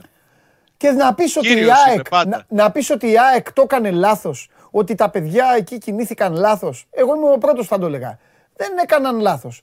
Αλλά ο Μπαγάσας έφτιαξε, τη μάζεψε, την, σήκωσε το κεφάλι Είδε και του είπε του, του Τσιντότα, του είπε πάρτο. Έφυγε. Τρομερό. Γκολάρα. Γκολάρα, απίστευτο. Γκολάρα. Και τι μάζεψε και τον άλλο εκεί το Μίτριτσα που λέει είναι καλύτερο το δικό μου γκολ. Δεν ήταν καλύτερο το δικό του. Εντάξει, αστείευτηκε νομίζω. Του Κούρτση καλύτερο γκολ. Γκολάρα. Αν και ο Μίτριτσα άρχισε λίγο να δείχνει πράγματα, ε. Ναι. Και είναι και ιδιαίτερη περίπτωση ο Ρουμάνος, γιατί περιμέναν πολλά περισσότερα από αυτόν στον ΠΑΟΚ. Ναι, σου έχω πει ότι τον αδικεί λίγο ο φίλος μου, τον αδικεί λίγο, τον αδικεί το συμπατριώτη του. Αλλά Μόνος ίσως... το αδικείται. Μπορεί αυτό, Πιστεύω. μπορεί. Είχε μπορεί. δύο τραυματισμούς μυϊκούς ναι. το πρώτο κομμάτι της σεζόν. Ναι. Ήρθε αργά χωρίς προετοιμασία. Ναι. Επηρεάστηκε και αυτός από την πανδημία και όλα αυτά. Ναι. Δεν είναι δεν ήταν αυτός που έπρεπε να είναι. Ναι. Συζητήθηκε ακόμη και το ενδεχόμενο να, να διακοπεί ο δανεισμός του. Ναι. Έτσι. Ναι, ναι, ναι, θυμάμαι το, το, λοιπόν, το στήριξε. Ωραία, δεν ξεκινήσαμε καλά. Πάμε, πάμε γιατί είναι, ήταν ένα πολύ όμορφο βράδυ όπως εξελίχθηκε για τον ΠΑΟΚ και θα πρέπει να του δώσουμε αυτά που του αναλογούν. Ο ΠΑΟΚ εδώ και δύο μήνες συνεχίζει να ανεβαίνει τη σκάλα. Αυτό δίνει κάθε δικαίωμα στο Ρασβάν να χτυπάει το σκούφο του στον τοίχο για όλα αυτά που γίναν το καλοκαίρι και έτσι του έφεραν τον Ολυμπιακό σε πολύ μεγάλη διαφορά. Και με δική του ευθύνη, ναι, συμφωνώ. Με το παρά, εντάξει ρε Σάβα, με δική του ευθύνη, αμε, ναι, με δική του ευθύνη, με δική του. Ήμαρτο. Και ναι. με δική. Και με δική του, ναι, και με δική του. Το θέμα είναι άλλο. Ότι ο Πάοκ κέρδισε και ψυχολογία, για άλλη μια φορά έκανε ζημιά στην ΑΕΚ, όπως έχει συνηθίσει. Και θέλω να σε ρωτήσω, πόσο καλύτερος τώρα μπορεί να γίνει που, ε, ξέρεις, πλακώνεται με παιχνίδια, στη συνέχεια, συνεχώς, αλλά την ώρα που πλακώνεται στα μάτς, ανεβαίνει και το θερμόμετρο της, ε, της ε, ψυχολογίας, παίρνοντας τα αποτελέσματα. Έχει περιθώρια νομίζω. Ναι. Γιατί έχει βάλει πολλούς περισσότερους παίκτες πλέον στο rotation. Ναι. Δεν υπάρχει ο φόβος ότι κάποια στιγμή θα καταρρεύσει. Ναι. Από την άλλη πλευρά αρχίζει και παίζει όπως τον θέλει ο προπονητής του. Σου έλεγα και χθες Ναι. ότι ο Πάοκ θα μπει, θα προσπαθήσει να πάρει την μπάλα. 60-40 κατοχή Ναι. είχε σχεδόν σε όλη τη διάρκεια του αγώνα. Δεν ήταν τόσο δημιουργικός, Ναι. αλλά ήταν πολύ οργανωμένος. Συμφωνώ. Συμφωνώ. Αυτό είναι το στυλ που θέλει να βλέπει την ομάδα του να παίζει ο Ναι. Λουτσέσκου. Πες Να μου όμως ελέγχει- κάτι. Να συμφωνήσουμε ότι χθες ο Πάοκ δεν θα χαλιόταν άσχετα αν το πήρε το μάτς αλλά Manchester United στο, με, με Bayern. Ε, ότι επειδή η ΑΕΚ δεν έπεσε στην παγίδα. Το λέγαμε αυτό, ήταν αναμενόμενο. Όχι, δεν έπεσε. Δεν έπεσε. Ούτε στην παγίδα του εαυτού της έπεσε να πάει να πάει βούρ στον πατσά. Ήταν προσεκτικούλα, έκανε τις κινήσεις της, έπαιξε καλά, είχε τις φάσεις της, έβαλε ένα γκολ που για λίγο δεν μέτρησε, έβαλε τον γκολ. Θέλω να σου πω, ρε παιδί μου, παραδέχεσαι ότι τελικά η ομάδα τη γλίτωσε και λίγο χάρη στις προσωπικότητες και σήμερα θα έλεγε άλλα. Δηλαδή, αν ο Κούρτιτς δεν έκανε αυτό που έκανε, τι θα έλεγε σήμερα; Με ενδιαφέρει πάρα πολύ αυτό. Και ας είναι υποθετική συζήτηση. Θα έλεγα Ναι. ότι ο Πάοκ πήγε να προκριθεί με τον τρόπο του προπονητή του, με τις αρχές που έχει, θέλει να βάλει στην ομάδα ο Λουτσέσκου και δεν τα κατάφερε. Αχα. Και αυτό λέω και τώρα, ότι ο Πάοκ προκρίθηκε Ναι. με τις αρχές που θέλει να βάλει στην ομάδα του ο προπονητής του. Δεν έχει... Είναι θέμα και ποιότητας, είναι θέμα και συγκυριών, είναι Ναι. θέμα α, λαθών που μπορεί να γίνουν σε μια φάση ή να μην γίνουν σε- σε μια άλλη. Ήταν πολύ ισορροπημένο το παιχνίδι. Ναι. Όπως περιμέναμε όλοι ότι θα είναι. Αλλά ο Λουτσέσκου νομίζω δεν παραβίασε σε- σε κανένα κομμάτι του παιχνιδιού τις αρχές του. Ακόμη και όταν στο 63 κάνει αλλαγή και βάζει τον Μίτριτσα και βγάζει τον Τζιγκάρα, δείχνει ρε παιδί μου ότι θέλει να πάρει το παιχνίδι παίζοντας κυριαρχικό ποδόσφαιρο με καλή κυκλοφορία, Μμμ. α, να αρχίσει να, να, να αξιοποιεί σε φάσεις την κατοχή που είχε υπέρ του στην μπάλα για να πάρει το παιχνίδι. Αν δεν το έπαιρνε θα ήταν διαφορετική ιστορία. Αλλά και πάλι όμως δεν θα μπορούσαμε να πούμε ότι έκανε κάτι διαφορετικό από αυτό που, που λέει ο ίδιος ότι θέλει να κάνει στον Πάο. Και νομίζω ότι αυτό είναι σημαντικό. Ναι. ναι. Έλα τώρα να κάνουμε μια κουβέντα ε, λίγο η, οποίες, η οποία είναι από τις λεγόμενες όμορφες κουβέντες όταν συμβαίνουν στις ομάδες. Πάνω απ' όλα τώρα Ολυμπιακός, ε, ημιτελικός. Σιγά σιγά. Σιγά σιγά. Νομίζω Ωραία, έχει απόσταση. τη δέχομαι την Ολυμπιακός. απάντησή σου. Δηλαδή, βούρ στον πατσά της Μίτιλαντ. Ε, νομίζω ότι τώρα είναι η ώρα της, ε, να ασχοληθεί με τα ευρωπαϊκά παιχνίδια. Α, Γιατί είναι μια ευκαιρία διάκρισης ναι. που δεν θα την έχει πολλές φορές ο ΠΑΟΚ, έτσι. Μμμ. Γιατί η Μίτιλαν δεν είναι, είναι πολύ καλή ομάδα. Εγώ πάντα σέβομαι και φοβάμαι αν σου πω, να σου πω σε εισαγωγικά ομάδες που είναι βόρειες και τρέχουν πάρα πολύ, Ναι, εδώ καλά κάνεις. Ναι. έτσι. Αλλά νομίζω ότι δεν είναι κανένα μεγαθύριο που μπορεί ο ΠΑΟΚ να τρομάξει ή να, να μην διεκδικήσει ό,τι μπορεί από την πρόξη. Και θα είναι για, για τον φετινό τον ΠΑΟΚ, Ναι, όπως είναι το κύπελο μια ευκαιρία διάκρισης και θα το κυνηγήσει μέχρι τέλους. ναι, Νομίζω και αυτό, το να περάσει έναν ακόμη γύρο και να δει ποιο θα βρει μετά, ναι. είναι μια ευκαιρία διάκρισης και δεν πρέπει να την παρατήσει. Ναι. ναι. Κοίταξε, η αλήθεια είναι ότι από όλους, αν ο Πάοκ φτάσει και πάρει το κύπελο, έχοντας όλα, κυλ- έχοντας όλα κυλήσει, φυ- κυλήσουν φυσιολογικά, το φυσιολογικά πηγαίνει σε πρόκριση του Παναθηναϊκού κοντά στη Λαμία, ο Πάοκ θα είναι η ομάδα, όπως θα ήταν και η ΑΕΚ, που θα έχει πάει το πιο δύσκολο από όλους μονοπάτι. Γιατί θα έχει Αλήθεια. πετάξει έξω την ΑΕΚ, τον Ολυμπιακό και τον Παναθηναϊκό. Ναι. Ε, αν φτάσει όμως ως εκεί, γι' αυτό εγώ σου κάνω αυτή την ερώτηση, γιατί εγώ έχω την εντύπωση ότι ο, ο Ρασβάν τον ταλκά του πρωταθλήματος θα τον έχει. Όχι εννοώ ότι, μην παρεξηγηθώ, δεν εννοώ της κατάκτησης του πρωταθλήματος. Ε, πώς να σου πω, όλα ξεκίνησαν και αυτό θα το καταλάβει, θέλω να το καταλάβουν πιο πολύ από όλους οι παουτζίδες τώρα που θα πω. Όλα ξεκίνησαν, Σάβα, από αυτές τις νίκες στο πρωτάθλημα. Εκεί ξεκίνησε η ομάδα να ρολάρει και να λειτουργεί. Η πρώτη ψυχολογική ντόπα που πήρε ο ΠΑΟΚ ήταν όταν πέρασε την ΑΕΚ στη βαθμολογία στο πρωτάθλημα. ναι, δεν διαφωνώ. Αυτό ήταν. Και μετά, ήρθα, μετά, ήρθαν όλα, μετά ήρθαν όλα τα άλλα. Σίγουρα Νομίζω το ότι ήταν- υπερτέλειο, το υπερτέλειο για τον Μπάουκ θα ήταν να είχε κερδίσει και τον Ολυμπιακό. Και τώρα η διαφορά να ήταν και στους 6 βαθμούς. Και θα έβγαινες εδώ και θα έλεγες. Χτυπάει παντού και ό,τι, ό,τι κάτσει. Ναι. Και θα περιμέναμε και με πολύ μεγάλο ενδιαφέρον το παιχνίδι της Κυριακής σε μια τέτοια περίπτωση. Έτσι, σκέψου σήμερα να είχε κερδίσει Ποιο λε, ΠΑΟΚ το τον Ολυμπιακό Ολυμπιακό. ΑΕΚ.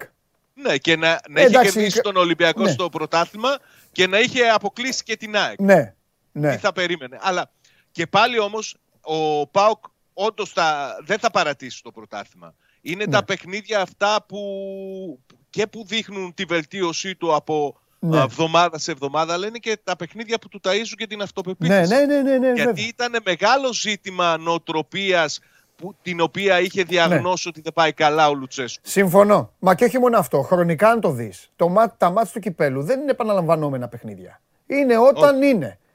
Μια ομάδα συντηρείται και τα αποδητήριά της έχουν ήσυχο το κεφαλάκι τους και το προπονητικό και την ψυχολογία του από το πρωτάθλημα.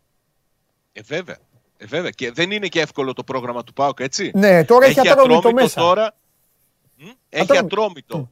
Έχει τα δύο παιχνίδια με τη Μίτιλαν και διάμεσα έχει να πάει και στο κλεάν της Βικελίδης το πάντα ιδιαίτερο και τώρα ακόμη πιο ιδιαίτερο παιχνίδι με τον Άρη. Ναι. Είναι πολύ δύσκολο το πρόγραμμα του ΠΑΟΚ. Συμφωνώ. Πάλι θα μετρήσουν οι αντοχές, αλλά σου λέω ότι με ποδοσφαιριστές που έχουν μπει στο rotation και δείχνουν είτε ερχόμενοι από τον πάγκο είτε ξεκινώντας από, στη βασική δεκάδα ότι έχουν δυνάμεις, έχουν ενέργεια α, και το, το παλεύουν, Ναι. πιστεύω ότι θα τη βρει την άκρη του και θα διατηρηθεί σε αυτό το επίπεδο Ναι. και αν όχι θα βελτιωθεί ακόμα περισσότερο. Ναι, ναι, ναι, ναι, ναι, ναι, ναι. Συμφωνώ, συμφωνώ. Μάλιστα. Ωραία. Ε, είχες, ε, είχες ε, εξαντλήσει τις ε, ελπίδες σου; Μετά και είχες καθυστερήσεις, είχες πει τέλος, είχες αρχίσει να γράφεις κείμενα και αυτά; Όχι, όχι.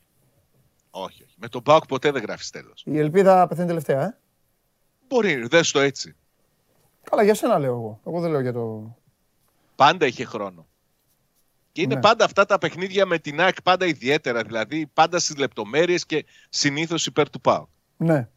Αλήθεια είναι αυτό. Πολύ ωραία. Μάλιστα. Εντάξει. Να θυμάσαι, ποιο- να θυμάσαι πάντα ποιος είναι ο προ, προπονητής σου, γιατί είχες βγάλει γλωσσίτσα και θα τα ξαναπούμε. Αύριο. Φιλιά. Σεβασμός αλλά και κριτική. Μάλιστα. Καλά. Τι μου είπες, Γιώργο μου; Ναι, ναι, ναι, ναι. ναι. Ψήφισε τώρα. Βάλτε το πόλ τώρα να ψηφίσει ο Σάββας Γιωβάνογλου. Τώρα που είναι διορθωμένο. Ναι. Α, μπράβο.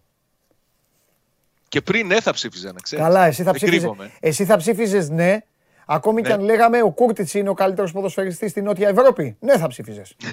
Ε, ναι. Ε, εντάξει. Εντάξει, Χωριανόπουλε της Θεσσαλονίκης. Έγινε, φιλιά. φιλιά. Γεια, γεια. Φιλιά. Τώρα που πάω Χωριανόπουλο, να τον φτιάξω και αυτόν.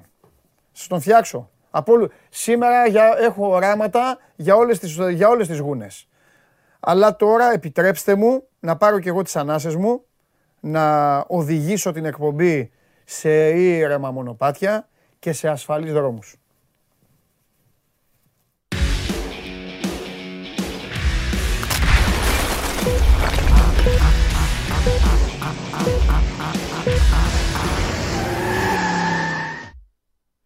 Τι κάνεις; Γιάννης Λιμνέος, ο ένας, ο μοναδικός.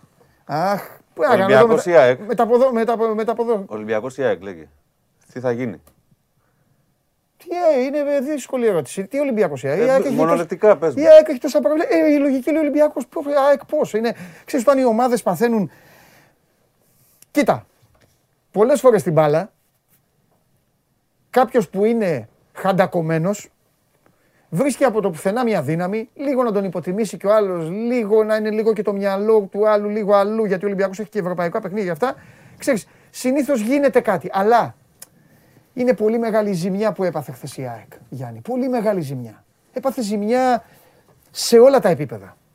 Και γι' αυτό δεν ξέρω πώς. Είμαι πολύ περίεργος. Περιμένω πώς και πώς να πάω στο γήπεδο να δω αυτό το παιχνίδι. Για να δω πώς θα είναι, πώς, πώς θα, τι ψυχολογία θα είναι, ε, πο- ποια θα είναι η δύναμή τους, θα, ποια θα είναι η αντίδραση αυτής της ομάδας. Τέλος Πάντως πάντων. θα έχει ενδιαφέρον.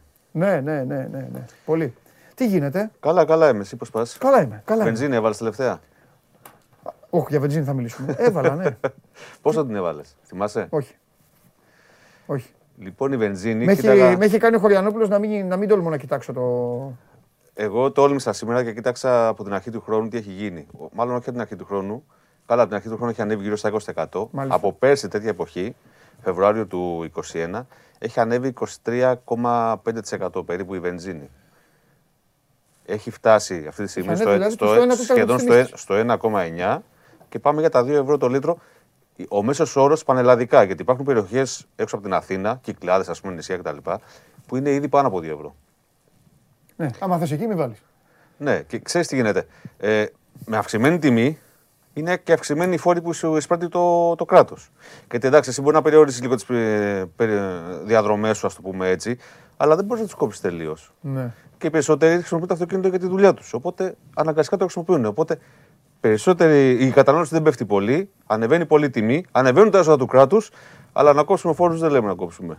Αυτός ο ειδικός φόρος κατανάλωσης που κυνηγάει τα κάψιμα παραμένει ως έχει. Ε, σκέψου ότι στα 20 ευρώ που βάζεις στο ντεπόζιτό σου, πάνω από τα 11 είναι οι φόροι. Και αυτό δεν, δεν βλέπω να βγάζει πουθενά. Και μιλάμε σε μια εποχή που όλα είναι ακριβά, έτσι. Δηλαδή, σου είχε ιδέα. Ναι, ρε, όλα τα πάντα. Εντάξει. Ε, και υπάρχει θέμα εκεί πέρα. Υπάρχει θέμα. Πιστεύω ότι κάτι πρέπει να γίνει. Κάτι πρέπει να γίνει. Από πού, ξεκινώντας από πού, από την, πολι- από την πολιτεία. Από το, κρα- ναι, από, ξεκάθαρα. από το κράτος. Εσύ δεν μπορείς να κάνεις Ξεκάθαρα. κάτι. Τι θα κάνεις, θα πάρεις το Ο αυτοκίνητο να πα στη δουλειά; Όχι. Εκτός αν αρχίσουμε, γίνουμε λίγο πιο, πιο Ευρώπη σε κάποια πράγματα, ενώ ο κόσμος κυκλοφορεί με τις ε, συγκοινωνίες. Τώρα με τον κορονοϊό βέβαια ε, έχουμε μπλέξει. Μπορούμε σε προσωπικό επίπεδο να κάνουμε κάποια πράγματα, να, να οδηγήσουμε δηλαδή πιο έξυπνα και πιο οικονομικά, έτσι Σωστό. ώστε να κάνουμε τις ίδιες διαδρομές με λιγότερο κόστος. Σωστό. Αν δεν ξέρεις πολλούς βασικούς κανόνες, μπες στο Σπόρ 24 Ναι, ναι, ναι. στην ενότητα αυτοκίνητο. Έχουμε γράψει κάποιες Βέβαια. συμβουλές. Βέβαια. Και με κάποιες πολύ μικρές πολύ μικρά πράγματα που μπορείς να αλλάξεις το στυλ οδήγησής σου, Ναι. μπορείς να εξοικονομήσεις αρκετά καύσιμο μέσα στην πάροδο του χρόνου. Το όφελος είναι μεγάλο. Και μιλάμε για απλά πράγματα που, για παράδειγμα, θα σου κάνω μια ερώτηση. Τι πιστεύεις ότι είναι πιο οικονομικό στον δρόμο όταν κινείσαι, να ρολάρεις, δηλαδή αφήνεις το αυτοκίνητο και τσουλάει μόνο την κατηφόρα με ταχύτητα ή με νεκρά; Εξαρτάται το αυτοκίνητο και εξαρτάται και την κατηφόρα. Καλύτερα να βάλεις Δευτέρα. Όσοι με δεν έχουν ταχύτητα. αυτόματο. Με ταχύτητα. Με ταχύτητα, Όλα τα ναι. σύγχρονα αυτοκίνητα, όταν ρολάρουν με ταχύτητα, έχουν ένα σύστημα cut-off που κόβει την παροχή καυσίμου στον κινητήρα. Οκ. Οπότε ο κινητήρας φρενάρει. Αν Καλά εσύ κάνεις και τα βάλεις λες. νεκρά. Πολλοί μπορεί να μην το ναι. ξέρουν αυτό. Λέω τώρα ένα. Αυτά θα Πολύ. τα, Αμέ. τα, τα έχουμε γράψει αυτά, αλλά πολλοί δεν το ξέρουν. Ε, βέβαια. Ε, Κάνεις πολύ περισσότερη οικονομία όταν ε, ρολάρεις ή φρενάρεις με ταχύτητα παρά όταν είσαι με νεκρά. Αχα. Τέτοια απλά πραγματάκια Ναι. μπορούν να σου ξεκονομήσουν καύσιμο και χρήματα στην τσέπη. 100%. Εντάξει, γιατί τα καινούργια αυτοκίνητα είναι οικονομικά, αλλά και πάλι η τιμή της βενζίνης συνεχώς θα ανεβαίνει. Νομίζω έχουμε κάνει ρεκόρ Στο αυτή τη τέλος θα στιγμή. αρχίσει ο άλλος ο άνθρωπος να σκέφτεται να πάρω αμάξι. Ε, αλλά πώς θα πλέον τη βενζίνη. Ε, φαντάζεσαι που λέγανε κάποιοι. να Κοίτα, πάρω- ίσως είναι και αυτό ένα μέσο έμεσο να προωθήσουμε την ηλεκτροκίνηση. Έτσι, γιατί Ναι. με ένα ηλεκτρικό αυτοκίνητο, εντάξει, είναι ακριβό η αγορά του αυτή τη στιγμή, θα επιδοτηθεί περισσότερο το, στο προσεχές μέλλον, αλλά από την άλλη χρήση του είναι πολύ πιο οικονομική. Δηλαδή, κάθε 100 χιλιόμετρα για να φορτίσεις ας πούμε, το αυτοκίνητό σου στο σπίτι, έτσι, με το νυχτερινό δίκτυο και με τις τιμές ρεύματος που ίσχυαν πριν αυξηθεί τόσο πολύ βέβαια. Ε, για κάθε 100 χιλιόμετρα είχες ένα κόστος φόρτισης γύρω στα 2-2,5 ευρώ. Ε, καμία σχέση με την τιμή τη βενζίνη. Δηλαδή σε ένα αυτοκίνητο που καίει, ξέρω εγώ, ε, 8 λίτρα στα 100 χιλιόμετρα, για κάθε 100 χιλιόμετρο είχες ε, πάνω από 13-14 ευρώ. Χοντρικά τώρα κάνω μια, ένα απολογισμό. Το κόστος είναι μεγάλο. Επίσης, ένα ηλεκτρικό αυτοκίνητο έχει πολύ λιγότερες απαιτήσεις συντήρησης. Ξέρεις, τα, αλλάζει τα κάκια ας πούμε, σε ένα κλασικό αυτοκίνητο κάθε 10-15 χιλιόμετρα. Ναι. Λέω εγώ εξαρτάται και το στυλ Ναι, οδήγηση. ναι, έτσι. Σε ένα ηλεκτρικό μπορεί να αλλάξει τα κάκια και στα 60 και στα 70 χιλιόμετρα. Έλα. Ναι, γιατί το ηλεκτρικό φρενάρει με τον κινητήρα του τις περισσότερες φορές. Σωστά. Και επικουρικά πατάς φρένο για να σταματήσεις εντελώς. Υπάρχουν τέτοια πράγματα. Δεν υπάρχουν μηχανικά μέρη. Δεν υπάρχουν Ναι. λάδια, δεν υπάρχουν. Ε, ε, όλα είναι ένα ηλεκτρικό μοτέρ που τι ανάγκη συντήρηση έχει ένα ηλεκτρικό μοτέρ και τα περιφερειακά συστήματα του αυτοκινήτου. Οπότε οι ανάγκες συντήρηση είναι πολύ λιγότερες και τα σερβις είναι πολύ πιο φτηνά και πιο αραιά. Οπότε στη χρήση ένα ηλεκτρικό Βγάζει αυτοκίνητο. τα λεφτά του, θες να πεις. Τη διαφορά την οικονομική. Ναι, εξαρτάται αν κάνεις δηλαδή χιλιόμετρα, Ναι. γιατί χρήση έχεις, αν μπαίνει μέσα και φορολογία, δηλαδή αν ε, το πάρεις leasing, γλιτώνεις κάποια χρήματα κτλ. Το ηλεκτρικό αυτοκίνητο έχει νόημα ακόμα και τώρα. Είσαι του, είσαι του leasing. Ή δεν είναι τη. Καλά, θα κάνουμε. Είναι άλλη κατά φίλη, λοιπόν. περίπτωση. Δηλαδή ε, δεν είναι νόμος. Ναι ή Καλά, όχι. ναι, εντάξει, ρε παιδί είναι κάθε, ναι, δηλαδή σίγουρα ε, το εταιρικό leasing συμφέρει, δηλαδή, γιατί περνάνε τα έξοδα στι εταιρείε και τα λοιπά, που έχουν ωφέλη και τα. ε, αλλά και στον ιδιώτη. Πολλές φορές ε, το leasing είναι καλύτερη. Αλλά πρέπει να το δεις κάθε περίπτωση ξεχωριστά. Δηλαδή, πόσο, τι χρήση κάνεις στο αυτοκίνητό σου, πόσο συχνά σου αρέσει να αλλάζεις αυτοκίνητο. Ε, αν είσαι ένας τύπος που κάνει 5.000 χιλιόμετρα το χρόνο και αλλάζεις αυτοκίνητο κάθε 10 χρόνια, δεν είσαι τύπος του leasing. Συμφέρει να το πάρεις, να το κρατήσεις, να το έχεις, γιατί δεν το, δεν το φορτώνεις χιλιόμετρα κτλ. Αν όμως είσαι ένας άνθρωπος που το- χρησιμοποιείς το αυτοκίνητό σου γιατί είναι εργαλείο, κάνεις 10.000 χιλιόμετρα, 15.000 χιλιόμετρα το χρόνο, ε, ευθύνεις λάστιχα, σερβι, έχεις και το άγχος, κάνεις μικροζημίες κτλ.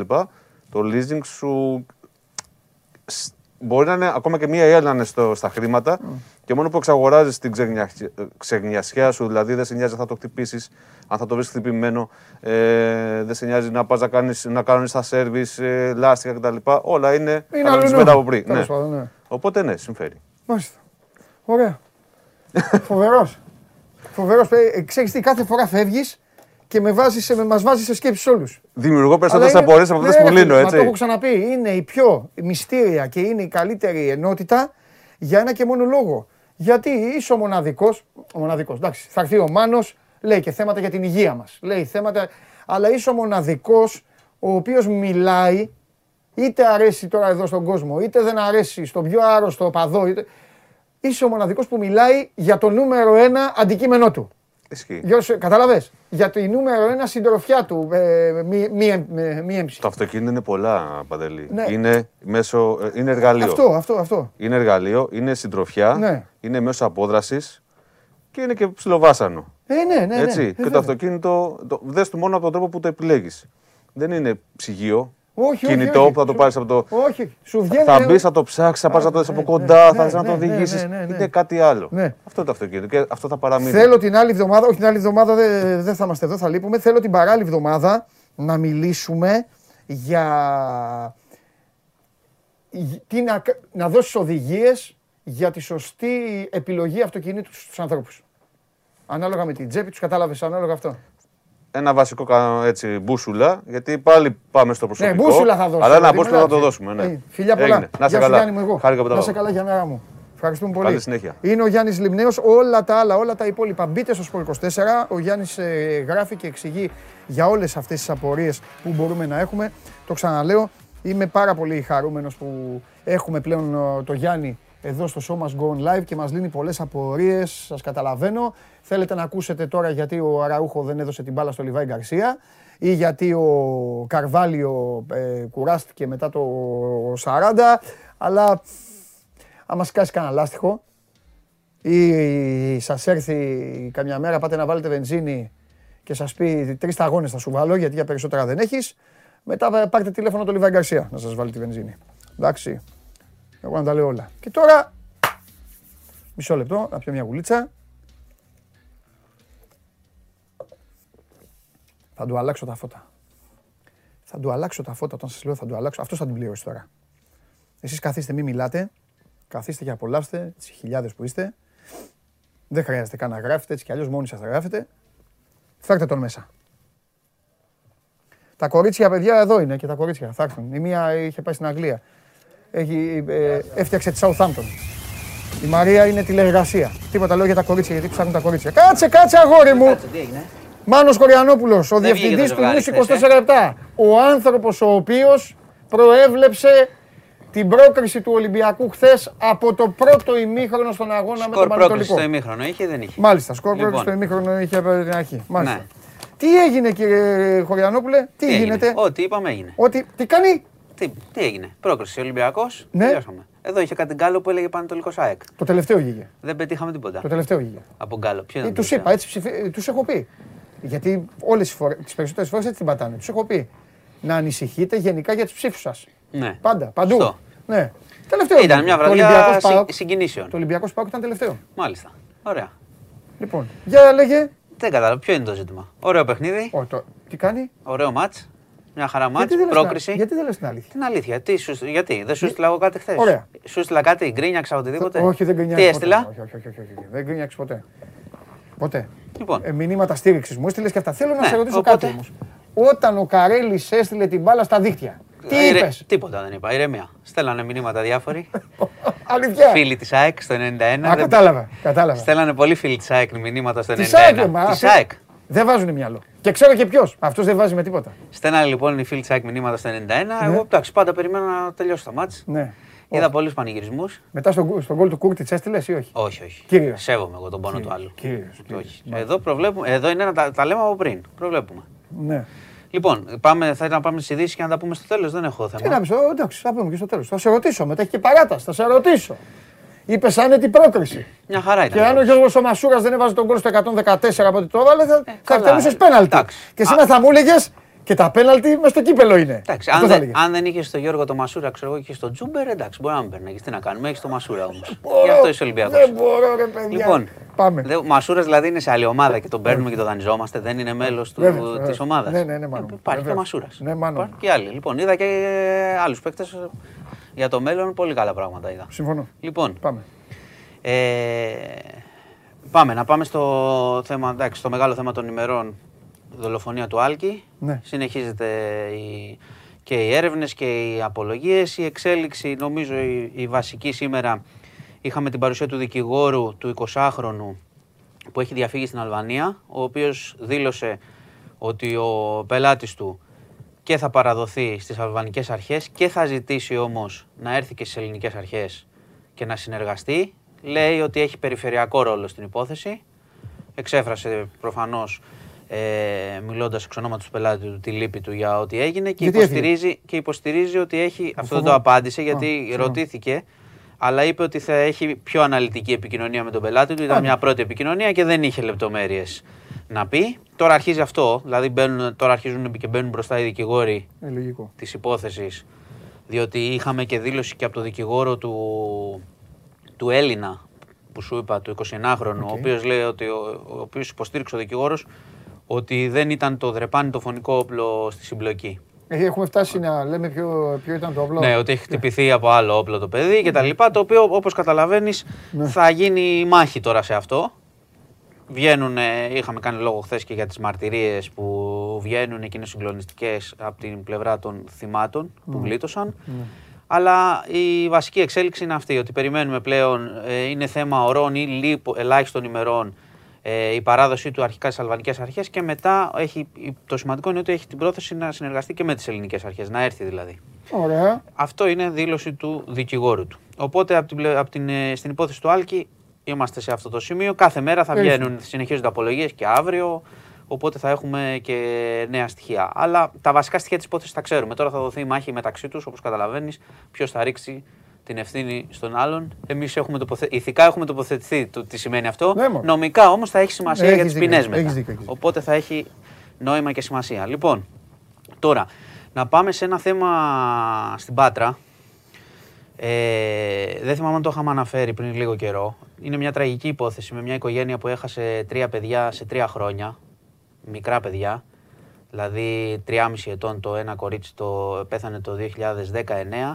Έξι μηνών πέρσι το ένα μωρό. Και πριν λίγες μέρες είχε χάσει τη ζωή του ένα 9χρονο κοριτσάκι. Όλα είναι ευνίδια ανακοπή με διάφορα υποκείμενα νοσήματα που αντιμετώπιζαν. Ε, είναι, μια- είναι μια τραγική ιστορία, ωστόσο ε, υπάρχει τώρα πια έρευνα της δικαιοσύνης γι' αυτό, για αυτό το περιστατικό, διότι πρέπει να δούμε αν υπήρχαν ε, ευθύνες για- να, για- από τους γιατρούς, να εξακριβωθεί ακριβώς η αιτία ε, των θανάτων, να ξέρουμε ακριβώς τι έχει συμβεί με αυτά τα τρία παιδιά σε τρία χρόνια. Όπως καταλαβαίνεις, η οικογένεια είναι συντετριμένη, έχει, κα- έχουν κάνει οι γονείς και μια ανακοίνωση και κάνουν έκκληση ε, να μην υπάρχουν ε, ανακρίβειες. Θέλει προσοχή ο χειρισμός και από τα μέσα μαζικής ενημέρωσης, αλλά είναι μια ιστορία πια που την ερευνά η δικαιοσύνη, διότι είναι πράγματι κάτι που δεν το ακούς συχνά. Δηλαδή μια οικογένεια να χάσει σε τρία χρόνια ε, τρία κοριτσάκια και υπάρχει ευνίδια ανακοπή που προκαλείται από κάποιες αιτίες που είχαν αντιμετώπιζαν κάποια ζητήματα υγείας. Οπότε πρέπει να δούμε τι ακριβώς έχει συμβεί. Είμαι προσεκτικός σε αυτό που λέω και αν υπάρχουν ευθύνες, αν την ακριβή αιτία θανάτου, που νοσηλεύτηκαν κλπ. Οπότε είναι μια ιστορία, στην αναφέρω γιατί θα, πάρει, θα έχει διαστάσεις τις επόμενες ε, μέρες. Ελπίζω να, να, δοθ- να πέσει φως και να δούμε ακριβώς τι έχει συμβεί γιατί σου ξαναλέω είναι κάτι που που, δεν το, που ευτυχώς δεν το ακούμε συχνά, είναι μια πολύ, πολύ δύσκολη ιστορία στην Πάτρα. Και θα πάω σε, σε μια εξίσου δύσκολη ιστορία. Στα Χανιά, λοιπόν, στο γυροκομείο των Χανίων, ε, έχει συμβεί κάτι που δεν ξέρω, παραπέμπει σε πολύ μαύρες εποχές της Ελλάδας και παγκοσμίως το πώς αντιμετωπίζουν τους ηλικιωμένους. Ε, υπάρχουν ε, κατηγορίες για 30 ανθρωποκτονίες ουσιαστικά, να δω και φωτογραφία, ε, και 8 απόπειρες ανθρωποκτονίας, 37 κατηγορούμενοι, 7 συλλήψεις, διότι τους είχαν τους ηλικιωμένους εκεί πέρα, σε συνθήκες που, τι να, σου- να σου περιγράψω, τους κόστιζε λέει 50-60 λεπτά τη μέρα η σύντησή τους. Λεπτά τη μέρα. Τους έδιναν σάπια φαγητά, ε, εντόστια πεταμένα, τους τάιζαν, βαριά ηρεμιστικά για να τους κρατάνε δεμένους, ε, επί χρόνια. Είναι μπλεγμένοι σε αυτή την ιστορία προφανώς νοσηλεύτριες, η διαχειρίστρια, μεσίτες, διότι υπάρχει και κάποια ιστορία ότι προφανώς παίρνανε και περιουσίες αυτών των ηλικιωμένων που ήταν εκεί. Τους βάζανε μέσα, τους εξόντωναν για να έρχονται άλλοι και να παίρνουν τα χρήματά τους κτλ. Για να μπαίνουν και άλλοι ηλικιωμένοι. Μιλάμε για μια ιστορία Αφρίκης, Δολοφονίες λέει. Δολοφονίες κανονικές. Είναι ό,τι βλέπετε, αν έχετε δει σε διάφορες σειρές κτλ. Τους είχαν εκεί πεταμένους. Τι λέει. Ουσιαστικά τους Δεν σκότωναν είχαν- σιγά σιγά. Εντάξει, προφανώς στόχευαν σε ανθρώπους, γιατί Ου- ξέρω ότι ου- θα ρωτήσεις αν είχαν συγγενεί. Έτσι ξεκίνησε από τη γυναίκα, από μια κόρη ενός ανθρώπου που έκανε την καταγγελία. Έτσι ξεκίνησε η έρευνα, η οποία είναι πολύ καιρό. Δηλαδή δεν είναι καινούργια υπόθεση, αλλά τώρα έχουμε τη δικογραφία ουσιαστικά. Έχουμε ήδη 7 συλλήψεις, μιλάμε για κακουργήματα και μιλάμε, σου, σου λέω, είναι μια φρικιαστική ιστορία που θα- θα μας εκθέσει διεθνώς πιθανότατα. Μόλις το πάρουν είδηση τι έχει συμβεί εκεί. Ήταν κρεματόριο κανονικό, δεν. ε, πραγματικά. Τι λες. Πραγματικά. Δηλαδή, οι συνθήκες μπορείτε να το διαβάσετε το θέμα κιόλας για να δείτε έτσι και πιο αναλυτικά τι συνέβαινε. Μιλάμε το- για 30 ανθρωποκτονίες και 8 απόπειρες τα τελευταία χρόνια. Λοιπόν, και να σου πω ότι δημοσιεύτηκε, θα αναφέρω, είναι πάλι ο, από τη Ζούγκλα και το Μάκη Τριανταφυλόπουλο, ένα βίντεο της Γεωργίας που είναι ε, το βράδυ που κατευθύνεται προς το ξενοδοχείο. Και είναι βίντεο ε, από κάμερα ασφαλείας Α, και τη δει... ναι, από κάμερα ασφαλείας που δείχνει την κοπέλα πραγματικά να τρεκλίζει. Δηλαδή, αν δεις κάνει οχτάρια πηγαίνοντας. Αυτά για όσους λέγανε περί καθαρών εξετάσεων κλπ. που είχαν βγει. Νομίζω, ξέρεις, αρχίζουν και συγκεντρώνονται πολλά στοιχεία για το βράδυ πλέον και μετά το, το, το πόρισμα το ελβετικό και αυτό το βίντεο δείχνει αρκετά πράγματα. Είναι λίγων δευτερολέπτων, αλλά δείχνει την κατάσταση της κοπέλας ε, πηγαίνοντας προς το ξενοδοχείο και εντάξει προφανώς ε, δημιουργεί πολλά ερωτήματα για, το, για εκείνο το, το βράδυ. Πάντως το ότι είχε καταναλώσει σίγουρα αλκοόλ δεν λέω για, δε- για το άλλο γιατί όπως είπαμε με τις 16 ώρες που πέρασαν για να γίνει η εξέταση ακόμα και αν υπήρχε κάποια άλλη ουσία δεν θα μπορούσαν να την ε, ανοιχνεύσουν αλλά νομίζω το βίντεο μπορείτε να το δείτε και στο News 24 είναι διαφωτιστικό. Ε, τι άλλο να σου πω, σου είπα πολύ βαριά πράγματα. Εντάξει, Δεν τι- έχεις- δεν έχεις πει τι μαγική κορο- λέξη. Ε, για κορονοϊό. Ε, Ε, κορονοϊός δεν είχαμε, Όχι. δεν είχαμε τίποτα για τα γήπεδα, παράταση για, και για τα καρναβάλια. Ακόμα είναι, είναι νωρίς. Ναι. Βγάλανε μόνο το όριο στους καθήμενους στα μαγαζιά, Mm. αλλά δεν κάνανε περαιτέρω χαλάρωση. Θεωρούν ότι ακόμα δεν έχουν, ε, οι δείκτες δεν δείχνουν, θα ήταν ίσως λίγο βιαστικό για τη χαλάρωση. Αλλά το συζητάνε κάθε εβδομάδα, οπότε είναι θέμα, θέμα χρόνου. Ναι. Παραμένουμε στα ίδια βέβαια, στα γήπεδα κτλ. Ναι, εμένα με ανησυχεί το θέμα του κορονοϊού. Μόνο αυτό σου λέω, τίποτα άλλο. Όταν με το καλό χαλαρώσουν πολύ τα πράγματα, εκεί με ανησυχεί. Γιατί ο κορονοϊός δεν, δεν, δεν φεύγει ποτέ. Όπως δεν φεύγει η γρήπη ποτέ, ρε παιδί Ναι. μου. Κατάλαβες. Εκεί με ανησυχεί για Ε, αλλά λέ- ανθρώπους που λένε- δεν έχουν κάνει εμβόλιο που ε, έτσι κατάλαβες μετά. Κοίτα, Απ' την ε, άλλη τι θα κάνουμε, θα μείνουμε πάντα έτσι. Όχι, όχι. Νομίζω ότι Ναι. πια είναι απόφαση και στην Ελλάδα και παγκοσμίως ότι δεν θα μείνουμε. Το κακό της Ελλάδας είναι ότι πέρασαν δύο χρόνια δεν ενίσχυσε το ΕΣΥ όσο έπρεπε. Οπότε έχει μεγάλη, έχουμε μεγάλη θνησιμότητα. Είναι ξεκάθαρο αυτό ότι υπάρχουν και ευθύνες Ναι. και στο ότι δεν δυνάμωσε το ΕΣΥ. Οπότε όταν πάμε στη χαλάρωση που θα έρθει, Γιατί Ε, ήδη ναι. ξέρουμε, ξέρουμε ήδη, βλέπουμε ήδη έξω ότι Ναι. είναι σαν ένα θέμα να έχει τελειώσει. Ναι, αυτό Ε, σου με λέω, τόσους ναι. νεκρούς τη μέρα δεν έχει τελειώσει. Ναι, ναι, ναι, ναι. Η χαλάρωση θα γίνει και αυτοί που, δεν, που θα είναι εντελώς απροστάτευτοι από το εμβόλιο, Ναι. δεν θα το έχουν κάνει, θα είναι υποψήφια θύματα. Αυτό Τι σκέφτομαι. να κάνουμε; Αυτό, αυτό, αυτό σκέφτομαι. Έτσι δυστυχώς. Ναι. Δηλαδή το λέω προς τα εκεί πάει. Το ξέρει, το βλέπει και ο κόσμος. Ναι. Μπορεί να το βλέπει και στην καθημερινότητά του. Το πόσο ο ίδιος Ναι. πόσο έχει στο μυαλό του πια Ναι. αυτό το θέμα. Ναι. Φοράμε τις μάσκες κτλ. Αλλά αρχίζει και πέφτει το θέμα. Ναι. Λοιπόν, αυτά. Ήταν βραδιά συγκινήσεων εχθές. Δεν μπορώ Άστα να πω. αυτά. Ναι, τι θες. Άστα αυτά. Ναι. Τις ευθύνες θα τις ρίξω. ναι. Έβαλα μπροστά το λάπτοπ. να φτιάξω το κείμενο όπως πάντα. Όπως τόσα και τόσα χρόνια. Λέω: Ωραία, τελειώσει το παιχνίδι. Ο φίλος μου, ο Μάνος που μίλησε με τον Μαρτίνς, με τους παίκτες και αυτά το έχουν κανονίσει, πρόκριση και αυτά, να τελειώνουμε. Να κάτσω μετά να δω και το ΑΕΚ ΠΑΟΚ να μπορώ να μιλήσω. Εγώ τι σου φταίω που έβλεπα Παράταση. Και εγώ 40 παράταση. λεπτά ταυτόχρονα παιχνίδια, δύο παιχνίδια; Και εγώ τα βλέπα. Α, και εσύ τα βλέπει. Βεβαίως. Μάλιστα. Πρέπει και η παράταση. Τώρα θα πεις μέρος του παιχνιδιού είναι. Αυτό δεν θα πεις. Και τα πέναλτι, θα είναι. Πέρασε. Δεν πέρασε. Εντάξει. Παίζει και άλλη ομάδα. Έχεις επιλέξει να κατεβάζεις και στο κύπελο να κάνεις πολλές αλλαγές και να δοκιμάζεις. Μάλιστα. Είσαι υπέρ, κάνουν του, αυτές οι είσαι υπέρ αλλαγές. της ίδιας τακτικής και στον ημιτελικό με τον ΠΑΟΚ; Όχι, τώρα φτάσαμε στο τελικό. Α, τώρα. όχι. Τώρα θέλουμε τα καλύτερα και στον τελικό. Α, τώρα. Εντάξει. Μπορεί να κάνει ένα συνδυασμό βέβαια, κα- λίγο καλύτερο. Γιατί χθες είχε πολλά καλά στοιχεία. Και στο πρώτο ημίχρονο είχε πολύ καλά στοιχεία. Μάλιστα. Να σε Που είδα φτιάξω εγώ. λίγο. Ναι, Φαντιγκά φοβερός. καλώς. Πολύ μπάλα. Και εγώ σου τα Λύς λέω, μου άρεσε εγώ τα εμένα λέω και πριν, Κίτσος. πριν δείξουν οι παίκτες. Ναι. Πολύ μπάλα φαντιγκά. Αν βγω ε, να πέσω έξω, θα είναι δύσκολο. Θα πρέπει κάτι να γίνει για να πέσω έξω. Εντάξει, τι, ρε, έξω πέφτουν τα πόλ. λοιπόν, που είχε κάτι πανετολικό σαν. Α! Ε, Ναι, ε, παιδιά, παιδιά. Ελάτε να ψηφίσει ο Μάνος. Βγάλτε την κάρτα.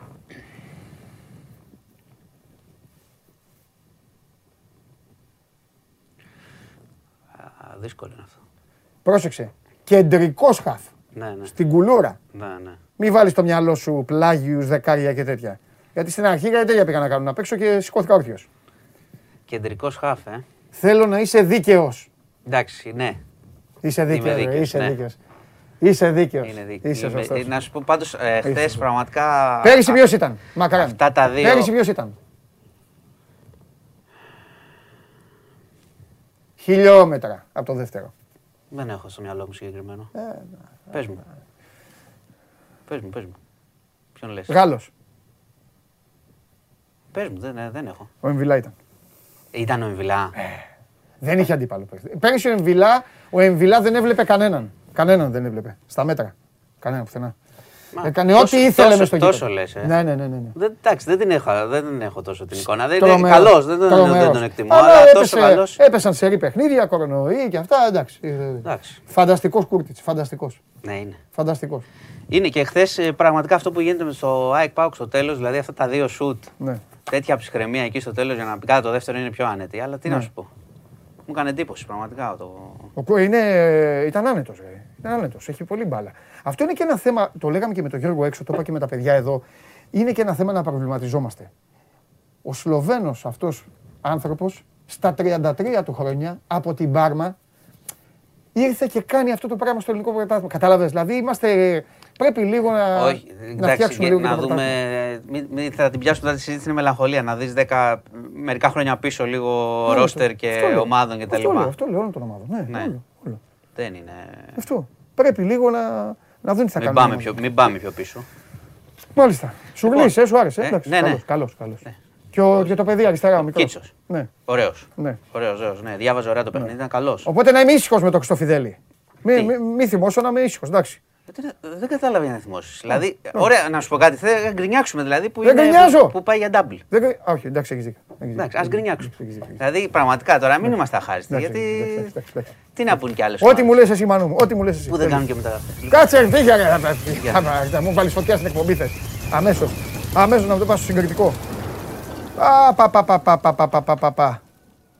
Λοιπόν, εδώ είμαστε. Λοιπόν, συνε... γελάνε οι άλλοι, γελάδες. Περιμένετε, αφού είστε στην τζίτα, περιμένετε να, να μολύσει τη, να μολύσει τη, τη χειροβομβίδα. Είστε κι εσείς, σας α, τρελαίνεστε ε, για συγκρισούλες, θέλετε. Εμείς αυτό ενώ οι άλλοι το άλλο. Λοιπόν, Δώσε, δώσε μια ανάσα κύριε Σωσδά, στο λαό. Σας αρέσει να καρφώνετε ή να βάζετε γκολ με εκτέλεση φάουλ; Είστε από αυτούς που ο κρυφός τους καημός είναι να παίρνουν συνεντεύξεις ή απλά θέλετε να διασκεδάζετε με τις ομάδες και να πανηγυρίζετε μαζί τους από την εξέδρα. Σε όποια κατηγορία και να νίκετε, είστε οι άνθρωποι μας και είμαστε οι δικοί σας άνθρωποι. Βάλτε φαντασία, κέφι και λίγο χρόνο. Φτιάξτε ένα βίντεο και στείλτε το σε αυτή τη διεύθυνση. Θα το περιποιηθούμε. Θα το εκτιμήσουμε, θα το απολαύσουμε. Θα το εμφανίσουμε και ποιος ξέρει. Μπορεί στο τέλος να είναι το δικό σας βίντεο που θα πάρει ένα μεγάλο δώρο. Γιατί το show must go on ξέρει να εκτιμά αυτούς που παίζουν καλή μπάλα. Εδώ είμαστε. Μ' αρέσει που βάζω, λέω, έλα ψήφισε εδώ, ψήφισε εκεί, ψήφισε εκεί και δεν έχουμε δει λίγο την πορεία, την εξέλιξη. Ναι ή όχι. Τι έχετε βάλει; Όχι, ε. Γιατί ρε μάγκες. Έχετε, σας έχουν πιάσει τα οπαδικά σας σήμερα, έχετε νεύρα, ε. 53,2, ε. Καλά. Οκ. Πάμε. Δεν πειράζει. Σιγά σιγά. Σιγά σιγά. Εδώ μπάλα θα μάθετε τα πάντα. Πάμε, θα μάθουμε μπάλα. Και τώρα παρακαλώ πολύ να καθίσετε ήσυχοι. Ε, γιατί τα λέμε πάρα πολλούς μήνες, λέμε διάφορα με το φίλο μου το Βαγγέλη. Σας έχω πει σήμερα μόνο για το Βαγγέλη στο Instagram, ό,τι θέλετε. Αλλά επειδή αυτή τη στιγμή η πιο σοβαρή, στην πιο σοβαρή κατάσταση από όλες τις ομάδες ε, είναι η ΑΕΚ και πρέπει να ξαναπούμε κάποια πράγματα με το όνομά τους και ευτυχώς που είναι και ο Βαγγέλης που δεν κολλάει και δεν κολώνει. Ε, για, να, για να δούμε τι θα δούμε στην χρονιά που για την ΑΕΚ ε, για μένα τελείωσε. Αλλά νομίζω ότι και ο Βαγγέλης το ίδιο θα πει. Για πάμε.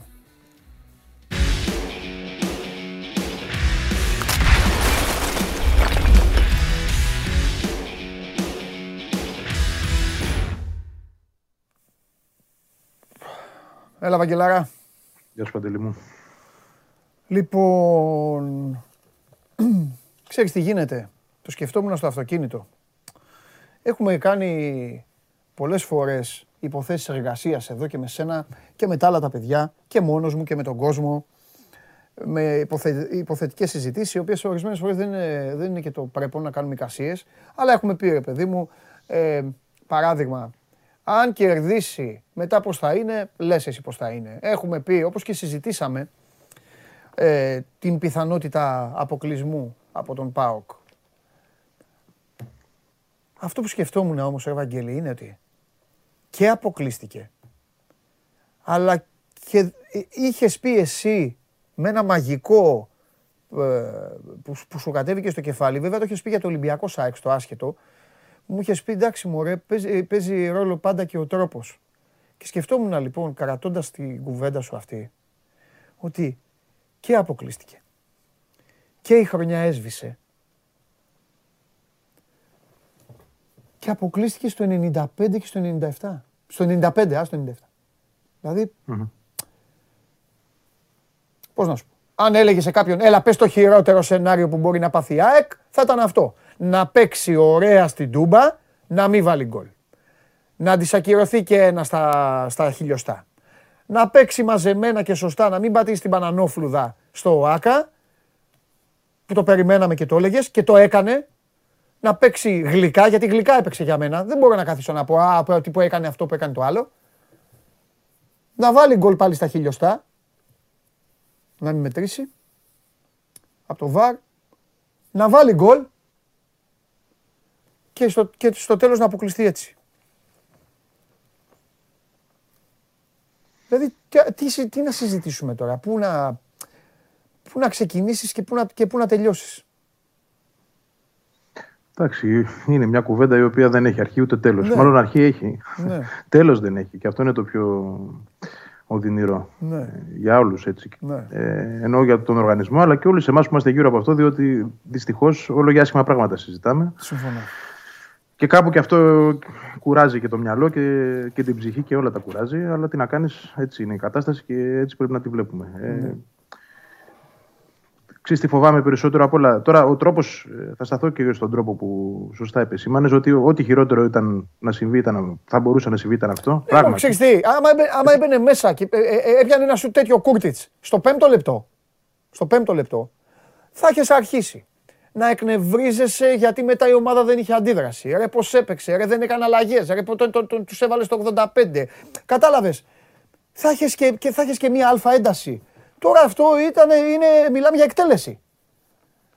Είναι, η εκτέλεση είναι και στη μοναδική στιγμή. Έτσι. Δεν υπήρχε άλλη στιγμή του Πάουκ που να πεις ότι απείλησε, ότι τέλος πάντων κάπου τον αισθάνθηκες, ότι φοβήθηκες ναι. το οτιδήποτε. Ναι. Αλλά ε, έτσι είναι η μπάλα. Δυστυχώς ναι, ναι, για την ΑΕΚ την τιμωρεί κιόλας, η αλήθεια είναι. Ναι.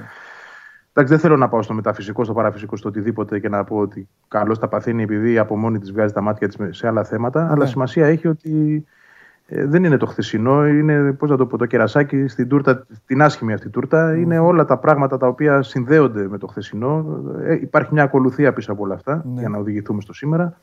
Τα έχουμε αναλύσει πάρα πολλές φορές. Τα έχουμε πει παντελή ότι ε, είναι θέματα τα οποία άπτονται του οργανισμού και του πώς ναι. γενικότερα λειτουργεί, πώς διοικείται, ποια πρόσωπα επιλέγει, ε, πώς αυτά τα πρόσωπα επιλέγουν άλλα πρόσωπα όπως εν προκειμένου τον προπονητή και ούτω καθεξής. Είναι μια λυσίδα η οποία έχει πολλούς αδύναμους κρίκους, δεν έχει έναν. Δυστυχώς. Αν ήταν ένας, εντάξει, κάτι θα γινόταν και θα μπορούσε να διορθωθεί η κατάσταση και άμεσα. Ε, οπότε πηγαίνοντας αμέσως την επόμενη μέρα, γιατί τώρα να το συζητάω για το χθεσινό, το ποδοσφαιρικό αμυγός δεν έχει πλέον και νόημα. Κανένα νόημα. Συμφωνώ και τι ακριβώς να βρεις να πεις. Δηλαδή, τι να, ναι, πες, πες, πες, να, να αλλάξουν πόσα πρόσωπα και πώς. Ναι πιο ποδοσφαιρικό σχέδιο να εμπνευστεί αυτή τη στιγμή ο Μελισανίδης και να το βάλει σε εφαρμογή, να το θέσει σε εφαρμογή μεσούση της αγωνιστικής σεζόν. Ναι. Ναι, μεν όλα έχουν χαθεί, αλλά από την άλλη τα πράγματα μπορεί να γίνουν και ακόμα χειρότερα. Μπορεί να μείνει και εκτός Ευρώπης η έκανε συνεχίσει. Έτσι τώρα ακούγεται υπερβολικό αυτό που λέω, ναι. αλλά δεν θέλει πολύ να σε πάρει κάτω βόλτα. Δεν θέλει. Ε, και νομίζω ότι τώρα, ότι και άλλες τώρα ομάδες... είναι και χάλια. Πιστεύω, νομίζω δηλαδή, καταλαβαίνω, μπαίνω, μπαίνω και στην ψυχολογία τους. Τώρα, τώρα είναι πραγματικά χάλια. Δηλαδή δεν ήταν, δεν ήταν χάλια μετά τον Όφη. Δεν ήταν χάλια μετά τον Απόλλωνα. Δεν ήταν μετά τον Ολυμπιακό. Χθες βράδυ και σήμερα νομίζω είναι χάλια. Κανονικά. Ναι, τελ, τελείωσαν όλα τέλος. Δηλαδή ναι. δεν, δεν έχεις αύριο. Δεν έχεις κάτι σε κάτι να ελπίζεις, να ναι. ποντάρεις. Ναι. Όχι βέβαια το ότι αν η ΑΕΚ προκρινόταν θα, θα είχε διορθωθεί όλη η κατάσταση. Απλά θα υπήρχε ζωή, θα υπήρχε αναπνοή και θα υπήρχε και ελπίδα ενδεχομένως ότι κάτι μπορεί να αλλάξει. Ναι. Ε. Ασχέτως αν στην πορεία και αυτές οι ελπίδες συνήθως αποδεικνύονται φρούδες. Το θέμα ναι. είναι παντελή το αδιέξοδο. Αυτό είναι το Ωραία. θέμα. Πάμε στο δεν, αδιέξοδο. δεν θυμάμαι τέτοιο αδιέξοδο. Συμφωνώ. Πάμε στο αδιέξοδο. Είναι πολύ μεγάλη λέξη αυτή που χρησιμοποίησες και πολύ σημαντική και καταδεικνύει και την κατάσταση στην ομάδα. Πάμε λοιπόν εκεί. Α αφήσουμε στην άκρη το γήπεδο. Ό,τι έγινε, έγινε. Το αναλύσαμε, το, το, τα γράψατε, τα κάνατε. Ε, πάμε. Και πλέον ας, ας τα πούμε χήμα όπως κάνουμε σε αυτή την εκπομπή. Γιάννη, υπάρχει στην ΑΕΚ; Τη γνώμη σου θέλω, αν υπάρχει πληροφορία τη λες, αλλιώς θέλω τη γνώμη σου και την ναι, ναι, εμπειρία ναι, σου. Αυτό. Αν δεν, ε, ό,τι θες δηλαδή λες, δεν σε αναγκάζω. Αυτό και τα δύο. Πληροφορία αυτή τη πληροφόρηση μάλλον αυτή τη στιγμή δεν υπάρχει. Δεν υπάρχει στίγμα καν από τα άνωθεν κλιμάκια, από το okay. Μελισανίδη προκειμένου για να είμαστε και συγκεκριμένοι. Ναι. Δεν έχει δείξει αυτή τη στιγμή τι έχει στο μυαλό του, ούτε ναι. έχει ενημερώσει κάποιον, ούτε υπάρχουν στελέχη της ομάδας που να ξέρουν τι σκέφτεται ή τουλάχιστον που να το ξέρουμε εμείς mm-hmm. ότι τους έχει μεταφερθεί. Ναι. Ένα αυτό. Δεύτερον, αν θες τη γνώμη μου, νομίζω ότι ε, πλέον μένει μέχρι να φύγει. Ναι. Δεν πιστεύω ότι υπάρχει κάτι, το οτιδήποτε δηλαδή, στο οποίο πλέον μπορείς να του δώσεις ε, την ευκαιρία για να σταθεί. Από τι να σταθεί; Δηλαδή, να σου το πω και στην υπερβολή ακόμα, στην υπερβολή που το θεωρώ πλέον απίθανο να γίνει, να πάει την Κυριακή και να νικήσει τον Ολυμπιακό. Δεν είναι αρκεί αυτό, δεν είναι καν αυτό ένα πάτημα για να του πεις συνέχισε. Έτσι όπως ήρθε η κατάσταση, νομίζω ότι και ο ίδιος με το αφόρητο βάρος πλέον που έχει, τον είδαμε χθες πως άσπρησε ο άνθρωπος, πως έκανε στον πάγκο, δεν είχε λαλιά, δεν είχε τι να πει πέραν του ότι απογοητεύτηκε. Φαντάζομαι ότι αυτό θα το μεταφέρει σήμερα και στα Σπάτα. Δηλαδή, όλη αυτή τη δική του άβρα που πλέον είναι πένθυμη, θα το πω έτσι, ποδοσφαιρικά πάντα. Έτσι, ναι, ναι, ναι, ναι, ναι, σωστά, σωστά, ναι, ναι.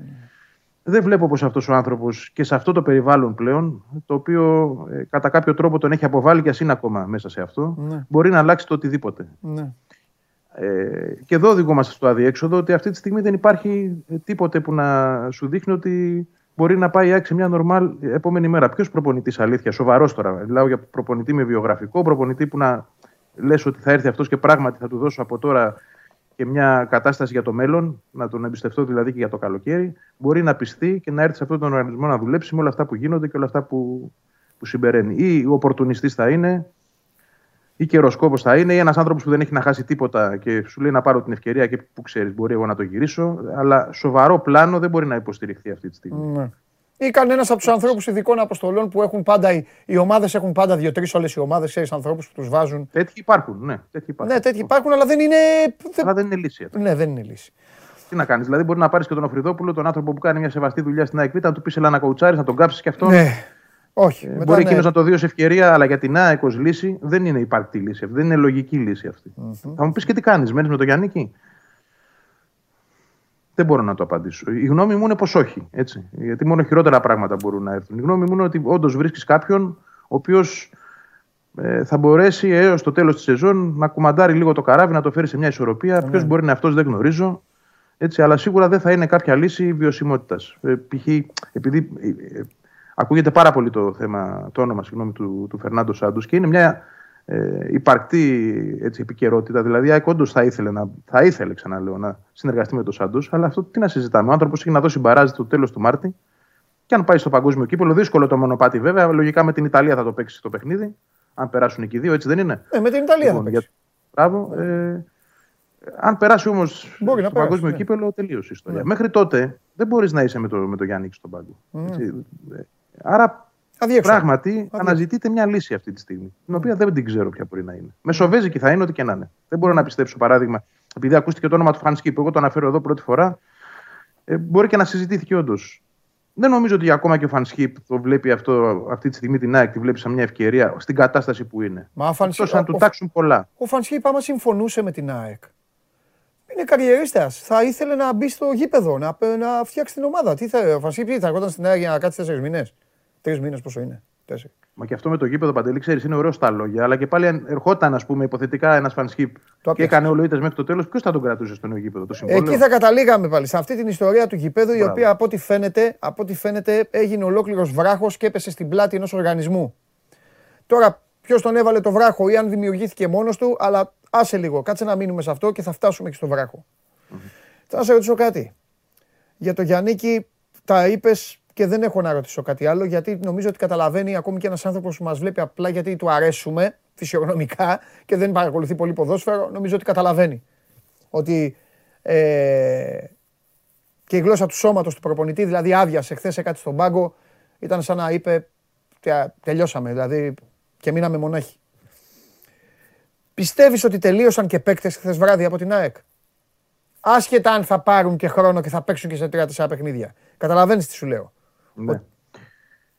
Εντάξει, για κάποιους θεωρώ ότι το ξέραμε από πριν ότι θα έπρεπε να έχουν τελειώσει. Δηλαδή, π.χ. ο Λεταλέκ ναι. δεν θα έπρεπε να υφίσταται για την ΑΕΚ από το Γενάρη. Δεν ναι. είναι μια απλή υπόθεση. Βέβαια, δεν μπορώ να κατηγορήσω κάποιον γιατί έμεινε. Έτσι, ναι. Όταν έχει ένα συμβόλαιο 700.000, δεν το παρατάς κιόλας, επειδή το θέλει η ομάδα. Ναι. Ε, από την άλλη, θεωρώ ότι ξέρεις τι, εδώ πάνω στη βιασύνη, επειδή όλα είναι χάλια και επειδή όλα υπολειτουργούν, ίσως κρυθούν λάθος και παίχτε. Ε, Ποιος να πάρει την απόφαση αυτή τη στιγμή, παράδειγμα, αν πρέπει να πληρωθούν ή όχι τα 2 εκατομμύρια ευρώ για τον Τζούμπερ; Ποιος πρέπει να την πάρει την απόφαση αυτή; Πρέπει να την πάρει η διοίκηση ή ο επόμενος προπονητής που πρέπει να βρεθεί από τώρα με ορίζοντα το καλοκαίρι για να πει αυτός αν πρέπει να μείνει ή όχι, αν πρέπει να αγοραστεί αυτός ο ναι. παίκτης ή όχι; Μήπως... Ποιος θα πάρει απόφαση για όλους αυτούς; Εδώ είναι το ζήτημα. Το ζήτημα. Ποδο... Την ποδοσφαιρική απόφαση, έτσι. Ναι, ναι. Ε, ο Δημήτρης Μελισανίδης υπάρχει περίπτωση να πάρει απόφαση και να αλλάξει το μηχανισμό του να, με γνώμονα ότι το καλοκαίρι έρχεται και η ΑΕΚ υπέρα πέτυχε φέτος. Υπάρχει περίπτωση να κάνει από τώρα κινήσεις προς αντικατάσταση των Παπαδημητρίου και Κονέ; Γιατί νομίζω ότι μια ομάδα τόσο πληγωμένη πρέπει κάτι να, πώς να σου πω, είναι, το χρησιμοποιούμε πολλές φορές αυτό, Ίσως να είναι και άδικο, αλλά έτσι είναι η ζωή. Ξέρεις τώρα, χρειάζεται αίμα. Καταλαβαίνεις τι εννοώ. Ναι, ναι, ναι. Πάντα, σε οποιοδήποτε άθλημα, όταν η στιγμή πάει έτσι, για να μείνει ζωντανό το πράγμα, ο οργανισμός να δείξει ότι κινείται, πρέπει να χυθεί λίγο αίμα. Αν δεν χυθεί αίμα, είναι σαν να λες στον κόσμο της ΑΕΚ ότι εντάξει, αποτύχαμε, Καθίστε τώρα τρεις μήνες εδώ, τρεις μισή, βλέπετε μπαλίτσα και ό,τι γίνει. Άξι. Δεν μπορώ να αποκλείσω τίποτα. Απλά μπορώ να πω ότι όλα πρέπει να είναι σε εξάρτηση με το τι υπάρχει μετά. Ε, ναι. Ωραίο είναι αυτό που λες. Εγώ, εγώ θα σου πω, αν θες τη γνώμη μου, κανονικά έπρεπε όλοι μαζί να αποχωρήσουν. Ναι. Γιατί δεν φταίει ποτέ ο ένας. Φταίει ένας οργανισμός. Όταν φταίει ένας οργανισμός, δεν μπορεί να την πληρώνει ο προπονητής ναι. μόνο. Πρέπει να την πληρώνουν και οι υπόλοιποι. Ναι. Λοιπόν, αν θεωρούνται λοιπόν ανεπαρκείς από τον ιδιοκτήτη, γιατί αυτός αποφασίζει στο τέλος της ημέρας, θα πρέπει ναι. να υπάρχει και σχέδιο επόμενης μέρας. Να έρθουν ναι. ποιοι. Το είχα πει και σε μια προηγούμενη εκπομπή, αν θυμάσαι, αυτό ναι. σου συζητούσαμε, ότι. Ναι. OK, okay, να τους αλλάξει. Να φέρει ποιους. Να φέρει ίδιους. Γιατί ε, η προϊστορία έχει δείξει όλα αυτά τα χρόνια ότι η ΑΕΚ άγεται και φέρεται μεταξύ προσώπων τα οποία δεν έχουν την επάρκεια του μεγέθους της. Okay. Έτσι. Δηλαδή, ναι. ας τα βάλουμε όλα τα ονόματα κάτω. Εξαίρεσα έναν ναι. και πάντα θα τον εξαιρώ, γιατί έχει την τεχνογνωσία και έχει αποδείξει πράγματα. Το Ονίλια λες. Ναι. ναι. ναι. Όλοι οι άλλοι, μηδενός εξαιρουμένου, ίσως ναι. εξαιρουμένου και του πρώτου του τεχνικού διευθυντή, του Μιλοβάνοβιτ, ο οποίος έκανε δουλίτσα. Η αλήθεια. Ναι. σε μια ωραία ομάδα το 2016 με πολύ ναι. χαμηλό ναι. Όλοι οι υπόλοιποι απέτυχαν. Και απέτυχαν δεν θεωρώ ότι επειδή ήταν εκείνοι ε, οι, οι απολύτως υπεύθυνοι για όλα τα δεινά, αλλά επειδή δεν είχαν ούτε το ειδικό βάρος, ούτε τις γνώσεις, ούτε την επάρκεια να σταθούν στο ύψος των περιστάσεων και του μεγέθους που η ΑΕΚ θέλει. Αν η ΑΕΚ θέλει να είναι μια ομάδα για την τρίτη θέση του πρωταθλήματος, καλή είναι. Μια χαρά είναι. Ναι. Το, προσωπικό που διαθέτει. Ναι. Αν θέλει όμως να κοιτάξει παραπάνω, ψηλότερα, δεν είναι καλή. Είναι ναι. πολύ απλό το πράγμα. Δηλαδή δεν μπορείς να περιμένεις από ένα προπονητή που έφερες από τα Γιάννενα, τον τεχνικό διευθυντή που έφερες από την Ξάνθη και τον, τον ε, εκτελεστικό συγγνώμη, που έφερες από την Ξάνθη και τον τεχνικό διευθυντή που εσύ ε, έκανες ένα βράδυ, επειδή έτσι σου ήρθε στο μυαλό και όχι επειδή υπήρχε κάτι, ούτε ο ίδιος δεν, δεν ήξερε ότι θα γίνει τεχνικός διευθυντής, προπονητής έλεγε ότι θα γίνει. Λοιπόν, Πώς μπορείς να περιμένεις από αυτούς τους τρεις ότι θα χτίσουν κάτι το οποίο θα πάει να κοντράρει τον Πάο και τον Ολυμπιακό; Ε, δεν γίνεται. Συγγνώμη δηλαδή, αλλά είναι, ε, πρέπει να κυνηγάς κάτι ανέφικτο. Ναι. Ε, Συμφωνώ. Δεν διαφωνώ. Οπότε, δεν διαφωνώ. Είναι, Α, αν, η ΑΕΚ όμως, αν, αυτό, αν αυτό το επικοινωνούσε, αν το επικοινωνούσε ο Δημήτρης Μελισανίδης και αν έλεγε ότι κοιτάξτε να δείτε, Πάμε να φτιάξουμε δικούς μας. Νομίζω ότι θα μπορούσε και διαφορετικά να, να, το, να το δεχθεί κάποιος, αλλά όταν την ίδια ώρα γίνεται αυτή η μεταγραφική αντεπίθεση στη δύση της περίοδου του καλοκαιριού και όταν ο κόσμος αποκτά αισιοδοξία και προσμονή και η ομάδα παίρνει την κάτω βόλτα τόσο εύκολα, και το θέμα της ΑΕΚ ξέρεις ποιο ήταν, Ευαγγέλη. Ποτέ δεν κατάφερε να σταθεί όρθια στα ζόρικα. Και από ένα σημείο και μετά άρχισε να τρεκλίζει και στα φαινομενικά εύκολα. Όπου είδε ζόρι μπροστά της η ΑΕΚ, δεν τα κατάφερε. Βρε, ή με τον ένα τρόπο ή με τον άλλο τρόπο ή από εδώ ή από εκεί στο τέλος δεν τα κατάφερε. Και ήρθε και το, το φαινόμενο πλέον τώρα του τελευταίου μήνα, πόσο είναι, χάνει μέσα στο ΆΚΑ συνέχεια με ανατροπές. Όποιος θέλει. Όποιος θέλει τώρα ένα γκολ από την ΑΕΚ και μετά πάει και τα βγάζει.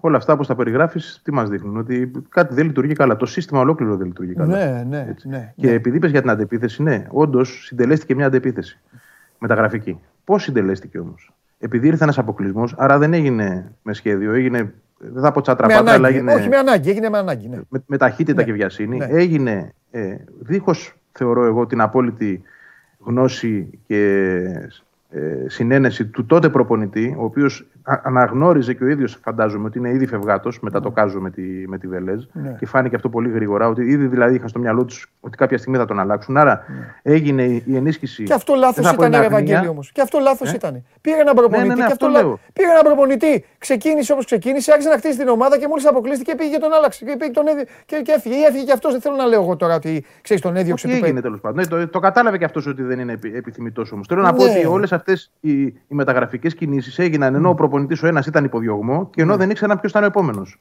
Άρα ούτε ο επόμενος συμμετείχε σε αυτό που ναι. συνέβη, δηλαδή στο σχεδιασμό, να το πω έτσι, ούτε ναι. ο προηγούμενος. Ναι. Τον έκαναν μόνοι τους.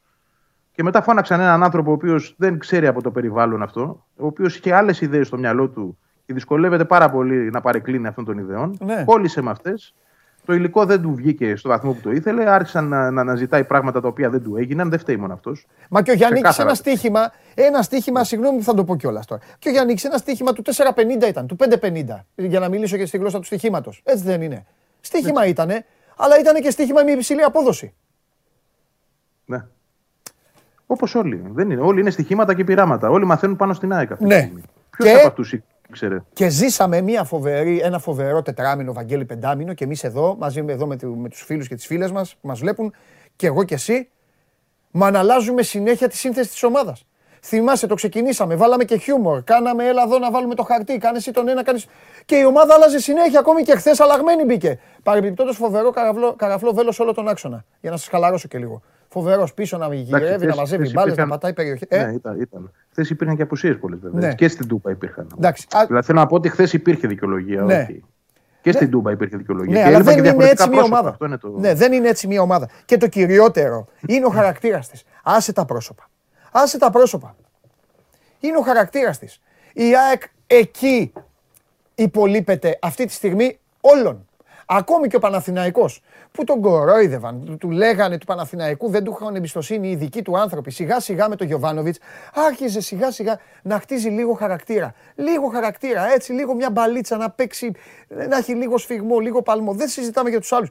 Δεν συζητάμε να φτάσει η ΑΕΚ στο σημείο του Ολυμπιακού. Ο Ολυμπιακός έχει σπάσει πια το φράγμα. Ο Ολυμπιακός έχει σπάσει το φράγμα του ήχου. Ο Ολυμπιακός μπορεί να κατέβει με μένα και με σένα και να πάρει αποτέλεσμα.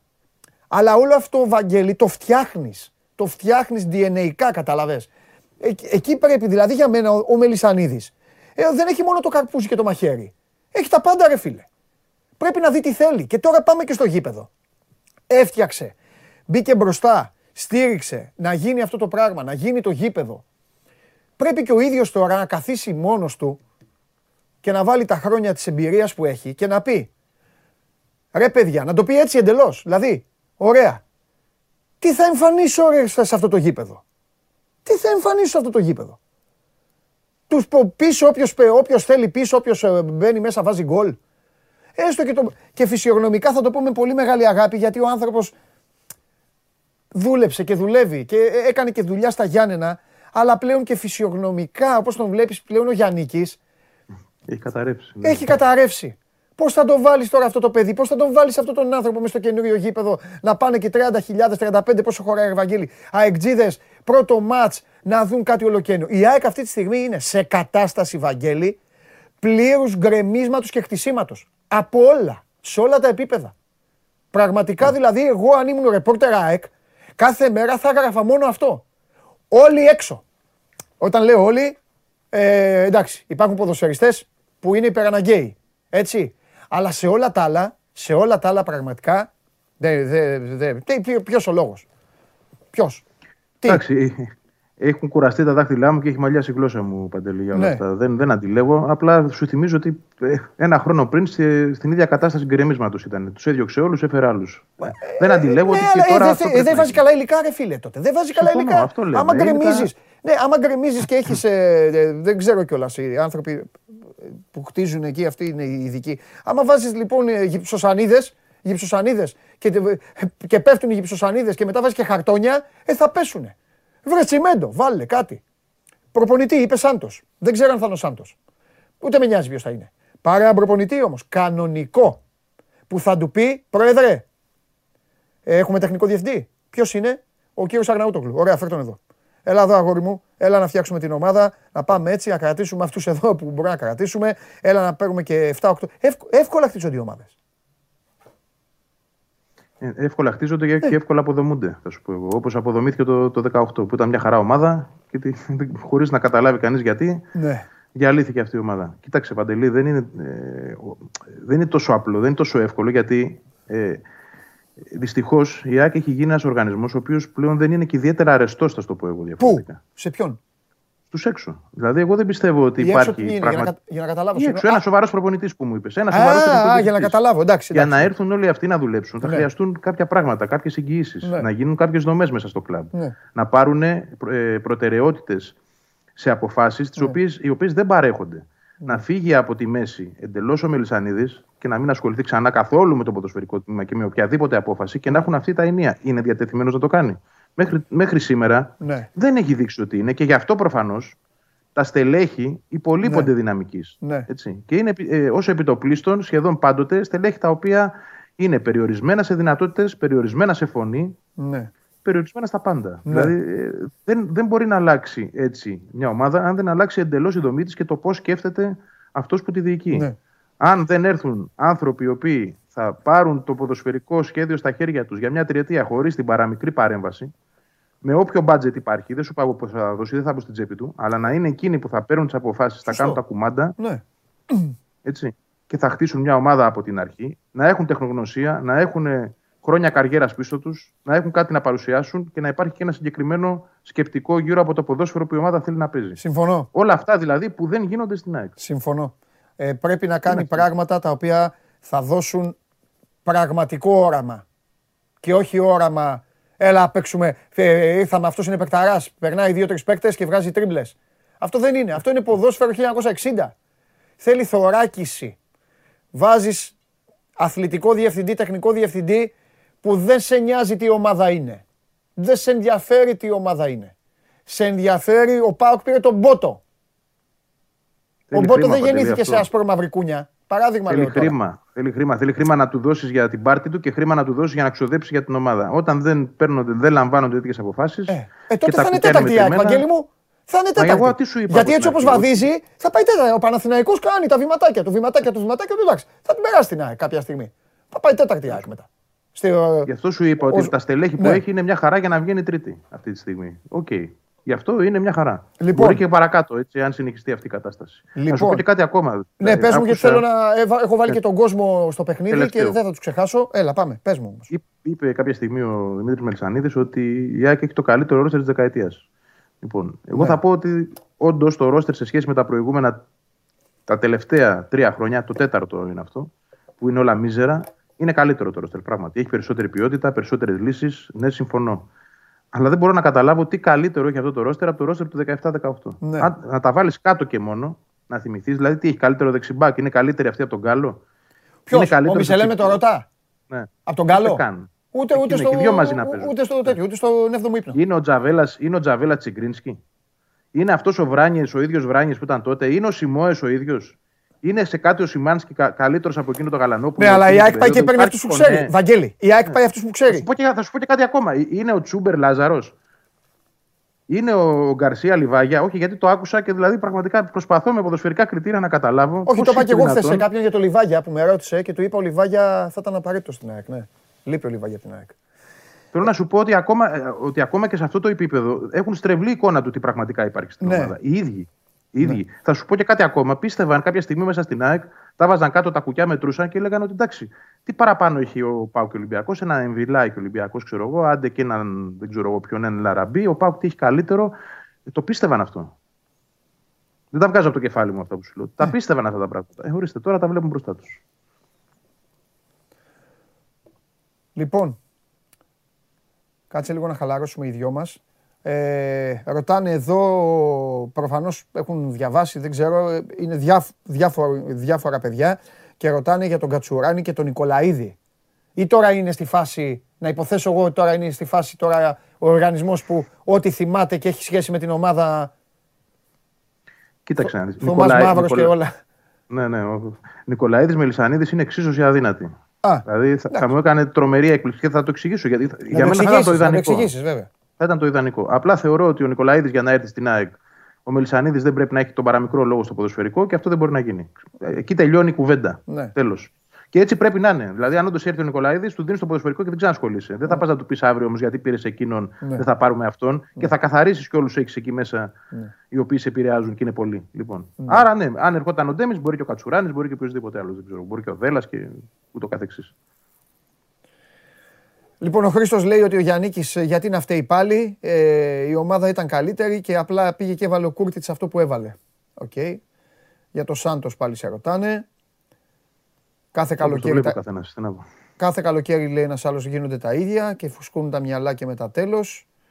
Ποια είναι τα εντός ομάδας άγνωστα πλέον πρόσωπα που δημιουργούν πρόβλημα στην ομάδα κάποια στιγμή να τα πείτε; Ε, ε θα τα βάλει ο Βαγγέλης τον ήρθε θα σας τα γράψει ο Βαγγέλης. Ε... Τα έχω πει 50 φορές, δεν είναι και άγνωστα. Α, okay. Ε... Και έχω γράψει και έχω πει και δεν υπάρχει και λόγος να επαναλαμβανόμαστε. Ναι. Τα γραπτά υπάρχουν. Όποιος θέλει μπορεί να τα ναι. βρει, να τα ψάξει. Τελικά, μπή, τελικά μπήκε. Ε, Άλλος λέει, επειδή κάναμε την κουβέντα δύο μέρες, μπήκανε λέει οπαδοί τελικά και ακούγονταν και φωνάζανε.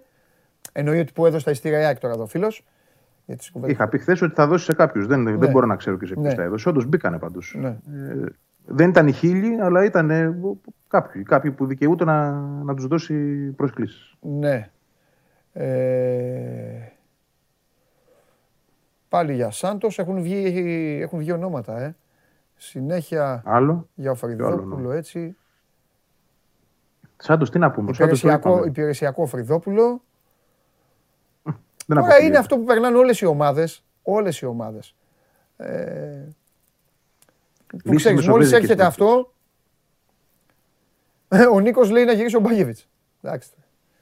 Ο Ντούσκο τώρα. Ο Στίος προπονητής. Ε, ναι, ο Ντούσκο τώρα δεν, δεν κάνει τέτοια πράγματα. Όχι, μπορεί να, μπορεί να εννοεί να γυρίσει ως ε, εκτελεστικός ή ως οτιδήποτε τέτοιο. Ο Γιάννης λέει ριζικέ αλλαγές παντού. Θεωρώ καλύτερη δουλειά θα έκανε σε πολλά θέματα. Σε πολλά, και, και θα κρατούσε και κάποια στεγανά. Και στα ε, καλά, είχε αρχές ο Μπάγκετ. Χίλια δύο πράγματα. Θα βάζε, μια, θα βάζε σε μια σειρά. Από αυτό που ναι. βλέπουμε τώρα, ακόμα και ο Μπάγκεβιτς σε αυτήν την ηλικία θα κάνει καλύτερη δουλειά. Ναι. Τα έχουν, πολλοί τα έχουν με το Γιάννικη. Γιατί λέει εντάξει, όσο και να δικαιολογείται, δέχτηκε και αυτός να αναλάβει. Έκανε και αυτός τις δηλώσεις του και τίποτα από αυτό δεν έδειξε. Ε. Μα και εντάξει, να σου πω και κάτι ακόμα παντελή. Στο αγωνιστικό, επειδή είπε ο φίλος πριν ότι έπαιξε καλά η ΑΕΚ. Εντάξει, τι καλά έπαιξε. Okay. Ήταν μια ομάδα πίσω από την μπάλα. Ναι. Δηλαδή η νοοτροπία ε, του Πα Γιάννενα. Να κάνει, ε, ναι, αυτό είναι όμως δεν είναι ΑΕΚ αυτό. Έτσι. Και όταν η δύναμή σου είναι οι τέσσερις ποδοσφαιριστές που έχεις από τη μεσαία γραμμή και μπροστά και τους βάζεις να παίζουν μονίμω πίσω από την μπάλα, σημαίνει ότι δεν έχεις άλλο ποδοσφαιρικό σχέδιο. Δεν μπορείς αυτούς να τους κάνεις να παίξουν ποδόσφαιρο. Δεν είναι το ποδόσφαιρο του Τσούμπερ, του Άμραμπαντ, του Γκαρσία και του Αραούχο να κυνηγάνε και να μαρκάρουν. Έτσι. Να τρελαθούμε δηλαδή. Τι, τι έφερε ο Γιάννη στην ΑΕΚ, ποια καινοτομία και ποιο ποδόσφαιρο. Τίποτα δεν έχει φέρει. Απολύτως τίποτα. Μια ομάδα η οποία παίζει πίσω από την μπάλα, χάνει στην έδρα της όπως έκανε ο Πας Γιάννενα στην έδρα του, έκανε 9 ήττες πέρσι, και τα ξεχνάμε αυτά. Έτσι. Ναι. Και η οποία κατάφερνε, το πετύχαινε αυτό, με ένα τακτικό αμυντικό πλάνο να προκαλεί προβλήματα στους μεγάλους. Ναι. Και ήταν και μια ομάδα, θέλω να πω κάτι, δεν ξέρω, δεν ξέρω ο Δημήτρης ο Μελισανίδης με ποιους ε, με ποιους συζητάει, με όποιους και να συζητάει, είναι σεβαστό δικαίωμά του, είναι του κάθε ανθρώπου. Πήγε και πήρε έναν προπονητή ο οποίος μια χαρά ήταν τα Γιάννενα ε, πέρυσι, αλλά ήταν τα Γιάννενα. Πήρε έναν προπονητή. Ε, δηλαδή έχει, έχει πάρει αυτούς τους ποδοσφαιριστές που έχει πάρει. Και παίρνει έναν προπονητή, του οποίου το ποδοσφαιρικό στυλ, έτσι όπως το ζήσαμε εμείς και το είδαμε, Βαγγέλη, ήταν το στυλ της άμεσης επίθεσης. Ήταν το στυλ. Κλέβουμε, μία μπάλα μπροστά και φύγαμε σε πρώτο, δεύτερο χρόνο να βάλουμε γκολ. Δεν πήρε προπονητή που να στηρίξει το παιχνίδι της κατοχής και να προσπαθήσει να ανεβάσει τις γραμμές. Συν το ότι βρήκε και παίκτες που, ήταν, και που δεν ήταν και δικοί του παίκτες. Ναι, δηλαδή... Ε, πολύ σωστά. Απλά θα σου πω και κάτι. Δεν είναι μόνο ο Μελισανίδη που φταίει για όλα. Δηλαδή, okay, Καλά, ρε παιδί μου, εγώ λέω πάντα, πάντα αυτό που πληρώνει σε όλες τις ομάδες. Δηλαδή θα έλεγα το Μαρινάκι, το Σαββίδι και τον Αλαφούζο. Γι' αυτό ναι, λέω. Κάτι του είπαν όμως αυτοί που έχει εκεί. Ναι. Και τους πληρώνει και αδρά. Λοιπόν, ναι. αδρά δεν ξέρω, τέλος πάντων, μην πω και ψέματα. Τέλος πάντων, ναι. αυτούς που έχει και τους έχει επιλέξει ως επιτελικά στελέχη, κάτι δεν του είπε Κάτι ναι. δεν του είπε ο Παπαδημητρίου. Κάτι δεν του είπαν όσοι τέλος πάντων τους εμπιστεύεται και τους έχει εκεί. Κάτι του είπαν για αυτόν τον προπονητή. Ε, προφανώς ναι. το πίστεψε. Ναι. Αλλά προφανώς αυτό που του είπαν δεν ήταν και αυτό που είναι στην πραγματικότητα. Γιατί και οι ναι. δεν ξέρουν. Ναι. Γι' αυτό εγώ τους κρίνω και ακατάλληλους. Ναι. ναι. Εκτός εάν, που δεν, δεν νομίζω ότι είναι έτσι, να το αποφάσισε μόνος του. Α, και δεν, έχω, έχω πολύ διαφορετική πληροφόρηση. Όχι, όχι, αφού για δεν να το λες... και κάτι άλλο εκείνη την περίοδο. Ναι. Θα μπορούσε να πάει στον Μπογιέτ π.χ. Υπήρχε αυτό. Ναι. Αλλά μετά θα βάζει μπελά στο κεφάλι του μεγάλο. Εντάξει. Τον πήρε εθνική τώρα. Ένας φίλος κάνει. Ένας την καλή έννοια, εγώ θα τον έλεγα τον Μπελά. Με την κακή για εκείνον. Γιατί ο Πογέτ ζητάει. Ναι, ναι, κατάλαβα. κατάλαβα, κατάλαβα. Και, το, το κατάλαβα. Ένας φίλος χαλαρά το, το, το, για να ε, βάζει λίγο χιούμορ.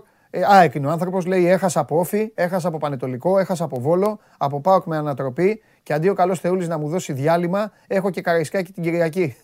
Ε, και με, εντάξει, μετά λέει μακάρι να είχαμε μείνει γάμα εθνική, αλλά αυτό εντάξει, το βάζει. Ε, όχι, πιστεύω εντάξει, στον okay. καημό του πάνω, εντάξει, δεν το θέλει. Δεν το, δεν το πιστεύει. Δεν το πιστεύει. Θα σου πω κάτι όμως που κραίνονται τόσο πολλοί άνθρωποι πραγματικά. Ναι. Κάποιοι δεν κοιμούνται. Έχω φίλους δηλαδή που Έτσι. δεν μπορώ να σου περιγράψω τι περνούν. Ναι, έτσι. κοίταξε να δεις. Πόσο, πόσο, πόσο τους επηρεάζει και πόσο τους στεναχωρεί αυτή η κατάσταση. Βαγγέλη. δεν, δεν είναι οι τίτλοι παντελή. Γιατί ο Αγτζή, να σου περάσω και ένα παράπονο του Αγτζή, ας πούμε, γενικότερα. Δεν είναι οι τίτλοι, ούτε έχει μάθει να ζει με αυτούς ναι. και να κοκορεύεται για αυτούς. Ναι, okay. Θέλει να βλέπει την ομάδα του αξιοπρεπή. Ναι. Αυτό θέλει. Ναι. Να βλέπει μια ομάδα που να χαίρεται να την παρακολουθεί. Χάνει, κερδίζει, να είναι περήφανος για αυτή. Αυτή η ομάδα το μόνο που του κάνει ναι είναι να, να μην θέλει να τη βλέπει. Το σέβομαι. Πολλοί δεν, δεν βλέπουν τα μάτια. Το σέβομαι γιατί όπως λέω, όπως λέω και αυτό πρέπει να το καταλάβουν και στην ΑΕΚ, όπως λέω, ο κάθε, το κάθε σωματείο έχει το DNA του. Το κάθε σωματείο έχει τις αρχές του και είναι απόλυτα σεβαστές. κάθε ομάδα έχει μάθει από τότε που ιδρύθηκε και πορεύεται με ένα στόχο, με ένα σκοπό και πηγαίνει από γενιά σε γενιά αυτό. Και γι' αυτό μερικές φορές ταράζεται κάποιος. Δηλαδή τώρα οι εκτζίδε έχουν ταραχθεί γιατί έχουν χάσει την ποδοσφαιρική τους αξιοπρέπεια. Καταλαβέ. Όπως οι Ολυμπιακοί ταράχτηκαν, μόλις είδαν και σου λέει: Ποχ, τι είναι αυτό, τι σύνθεση είναι αυτή; Να μην μπορώ να πάω να χτυπήσω το κύπελο γιατί ο καθένας έχει το DNA του. Ο Ολυμπιακός θέλει να πάει να πάρει την κούπα. Ο Αεκτζή θέλει αυτό που είπες. Και αυτή τη στιγμή δεν το έχει, Βαγγέλη, δεν το έχει. Και, ε, και συν της άλλης πίστεψε ο Αεκτζή. Ο Αεκτζή πίστεψε σε δύο πράγματα. Στο ένα, σε αυτές τις μεταγραφές τις οποίες έγιναν ξαφνικά και δεν περίμενε να τις δει. Καταλαβέ. Και το δεύτερο, πίστεψε στο όραμα ότι το γήπεδο σε είδε να μπαίνει εσύ με το Μίτογλου, είδε τα θέματα, είδε τις αεροφωτογραφίες, είδε τον αετό, είδε, δηλαδή είδε ότι έρχεται το γήπεδο. Να το, να το, να το, να το το γήπεδο. Έχουμε Φλεβάρι, σε πέντε μήνες θα μπει στο γήπεδο. Πρώτα ο Θεός να είναι καλά οι άνθρωποι να πάνε όλοι να το καμαρώσουν. Και τώρα σου λένε τι θα δούμε στο γήπεδο; Τι; Εύλογη απορία όλων. Και δική μου είναι και όλων. Ακριβώς. Θα δούμε. Να πω τώρα.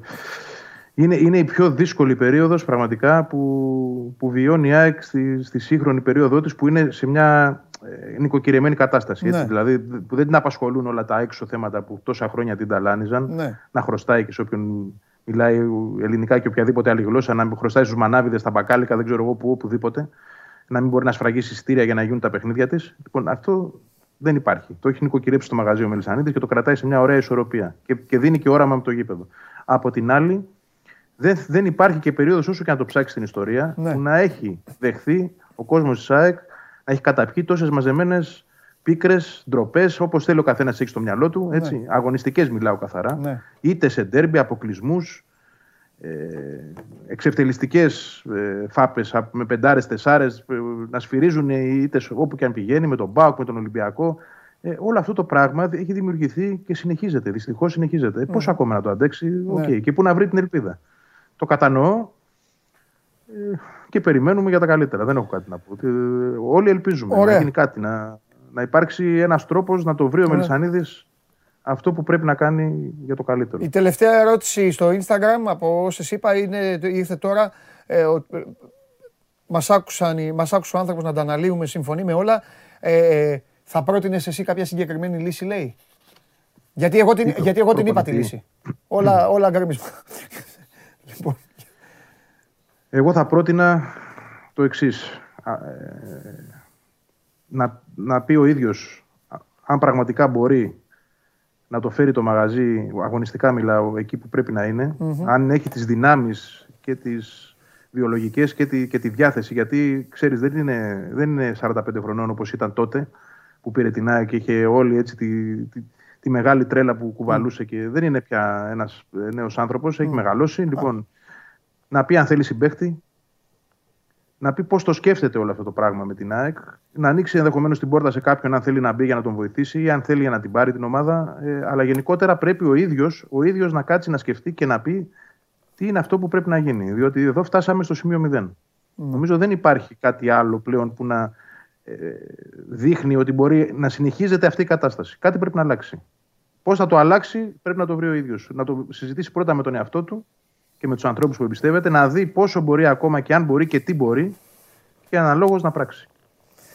Βαγγελάρα, ήταν πολύ ωραία η συζήτηση. Όπως έχω πει, δυστυχώς ε, αυτές οι συζητήσεις γίνονται περισσότερο όταν ε, μια ομάδα περνάει προβλήματα.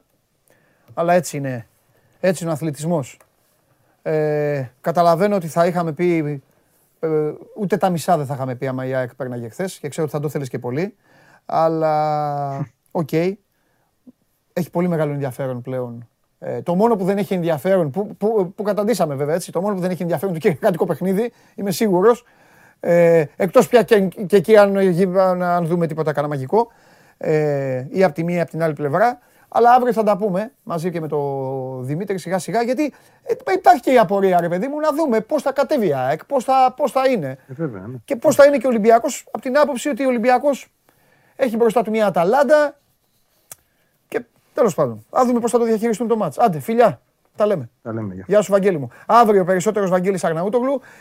Καταλαβαίνετε ότι φτάνει η ώρα για να μιλήσουμε για τον Ολυμπιακό και για αυτά που και αυτός έπραξε χθες παίζοντας με την ε, φωτιά, αλλά ένας Ολυμπιακός ο οποίος είναι σε τελείως διαφορετικό ψυχολογικό mood από ότι η ΑΕΚ και θα εξηγήσω τι εννοώ ψυχολογικό mood. Δώστε μου όμως ένα λεπτό να μας δώσει ο Τσάρλι τις προτάσεις του, ένα λεπτό και μετά πάμε για να μιλήσουμε και για τον ε, Ολυμπιακό και για τη χθεσινή του πρόκριση.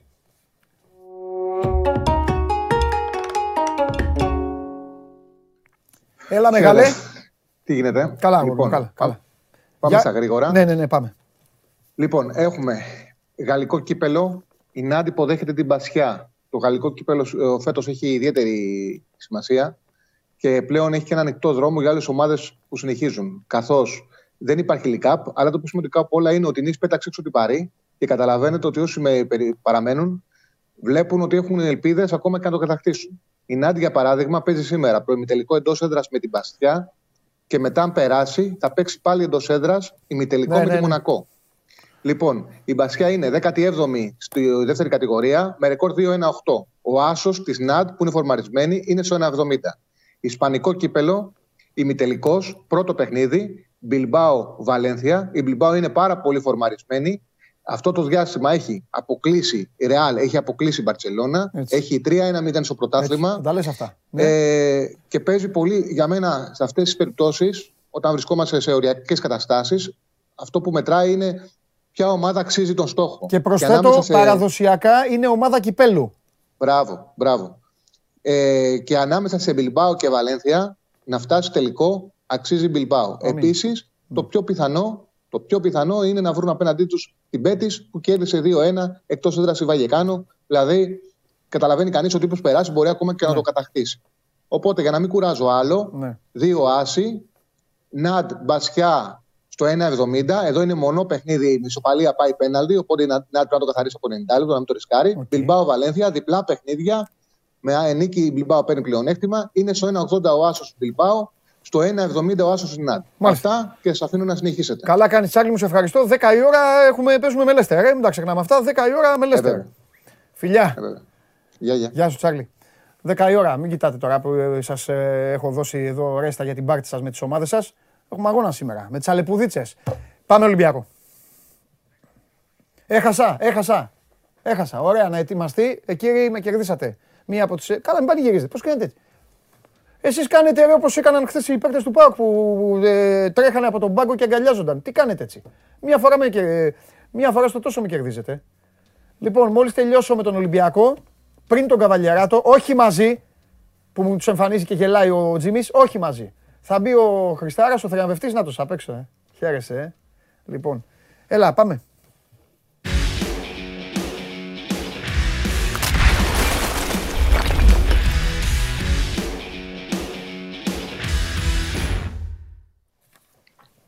Ο άλλος λέει μιλούσα, εσείς, ο άλλος λέει μιλούσατε 35 λεπτά για. είναι και χρονομέτρες. Και τον τρέχετε λέει τον Τζάρλι τώρα. Όχι, θα μιλάγαμε 35 λεπτά με το. τι ζούμε. Μεγάλε, τι έγινε; Τι έγινε, Παντελή, καλό μεσημέρι. Ε, τι έγινε, Παντελή, καλό μεσημέρι. Καλό μεσημέρι ο Παντελής. Προσπαθούσε να γράψει ο Παντελής, μετά έβλεπε δύο παιχνίδια ταυτόχρονα, κύριε Χριστοφιδέλη, ο Παντελής. Τον ε, βασανίσατε τον Παντελή, κύριε Χριστοφιδέλη, τον βασανίσατε. Τα, τα παράπονά σας στο, στις ώρες που μεταδίδονται τα παιχνίδια. Στις ώρες τα παράπονά μου. Ε, βέβαια. Νόμιζα ότι θα έλεγες αλλού να τα κάνω τα παράπονά μου. Α, στις ώρες τα παράπονά. Δεν υπάρχουν παράπονα σε αλλού. Δεν υπάρχουν παράπονα. Α, ρε το Χωριανόπουλο σχολή. Σχολή Ολυμπιακών Μάνος Χωριανόπουλος. Ε, λοιπόν, να σου πω, ε, φαντιγκά, ε, φαντιγκά φοβέρος. φοβέρος. Δεν χρειάζεται. Εγώ ένα μπέκτη μισή ώρα άμα δω, φώναξε με, έχεις κανένα νυψάκι, κανένα τέτοιο. Θα έρθω μισή ώρα θα το δω και θα σου πω. Φοβερός φαντιγκά. Φοβερός. Φοβερός φαντιγκά, φοβερός κίτσος. Κίτσος καλός, Σουρλής καλός. Σουρλής καλός, Τζολάκης καλός. Τζολάκης καλός, τελείωσες; Εντάξει, γιατί δεν έχει. Όχι, όχι, δεν τελείωσε. Ναι, ναι, γιατί. Ε, ναι, θετική παρουσία Καρβάλιο. Ναι. Θετική, θετική. Ναι. Δεν ήταν τίποτα σούπερ. Ναι. Ε, ο Κανέ ήταν έτσι και έτσι. OK. Okay. Έτσι και έτσι. Δεν ήταν τίποτα ναι. ε, φοβερό, αλλά θα πρέπει να το δούμε γιατί εντάξει. Και ο Κανέ ήταν έπαιξε και σε μια θέση και με παίκτες που δεν είχε παίξει. Δηλαδή δεν είχε παίξει ναι. και αυτός με το σούπερ δίπλα. Σωστά. Δεν είχε παίξει με άλλους ε, ποδοσφαιριστές. Ε, ο φίλος μας πάλι δεν, δεν, δεν, ούτε και χθες. Εντάξει. Άκουσε με όμως. Ακούστε με λίγο. Ακούστε με λίγο. Ακούστε με. Ακούστε με. Ήταν πολύ τίμιος χθες σε κάτι. Είχε πίσω του το Βρουσάη, ο οποίος ναι. Βρουσάη, ο οποίος Βρουσάη δεν, δεν ξεμητούσε. Ο Βρουσάη προσπαθούσα να δω αν θα έκανε ένα overlap, ένα underlap κάτι και ο Κακομοιρούλης ήταν τόσο, τόσο για να μην κάνει λάθος, ξέρεις, τόσο να μην εκτεθεί. Ε, ναι, βέβαια. Τι να κάνει. Ναι. Τι να κάνει Μπροστά λοιπόν η Ονιεκούρου. Ρε φίλε, είχε συνέχεια το μυαλό του στο Βρουσάη. Εγώ θέλω, εγώ θέλω να είμαι όσο γίνεται πιο δίκαιος. Όσο γίνεται. Εντάξει. Ναι, το έχει το μυαλό του στο Βρουσάη, αλλά αυτός πρέπει να έχει και το μυαλό του ναι. στη δημιουργία. Ε, δεν πάντα κάνει δηλαδή, Δεν πάντα κάνει ε, δεν γίνεται τώρα. Ε, δεν δηλαδή τώρα μιλάμε ότι ένα παίκτη έχουμε ξεχάσει. Ναι. Δηλαδή έχει πάρει εξτρέμ ναι. για να κάνει ε. και γκολ. Δεν έχει πάρει εξτρέμ για να φροντίζει τον μπακ. Ο Ρόνι Λόπες. Ο Ρόνι Λόπες είδες που, είδες που είναι άλλη πάστα; Ναι. Είδες; Ναι, ναι, Αυτό που λέμε, ναι. ότι θα φύγει ο Ρόνι Λόπες και θα έχει αδικηθεί και αυτός και ο Ολυμπιακός; Ναι, βέβαια. Χωρίς να φταίνε. Τέλος πάντων. Πες μου όμως κάτι. Όλα καλά. Επειδή με ρωτάνε για τον Καρβάλιο, θέλω να πω εμένα ε, η μοναδική μου ανησυχία για τον ποδοσφαιριστή Καρβάλιο ήταν μη βγει στα μάτια μου ένας παίκτης ε, Πέπε, ε, Τιάγκο Σίλβα, ένας αυτός ναι. Ε, πολύ, πολύ, πολύ και στο τέλος τίποτα. Το παιδί... Δείχνει, δείχνει διαφορετικό το Μπράβο. Δείχνει διαφορετικό. Μπράβο Δημήτρη. Το παιδί χθες μου, μου έδειξε διαφορετικό από αυτό. Ναι. Και εκεί σταματάω. Θέλω να τον ξαναδώ.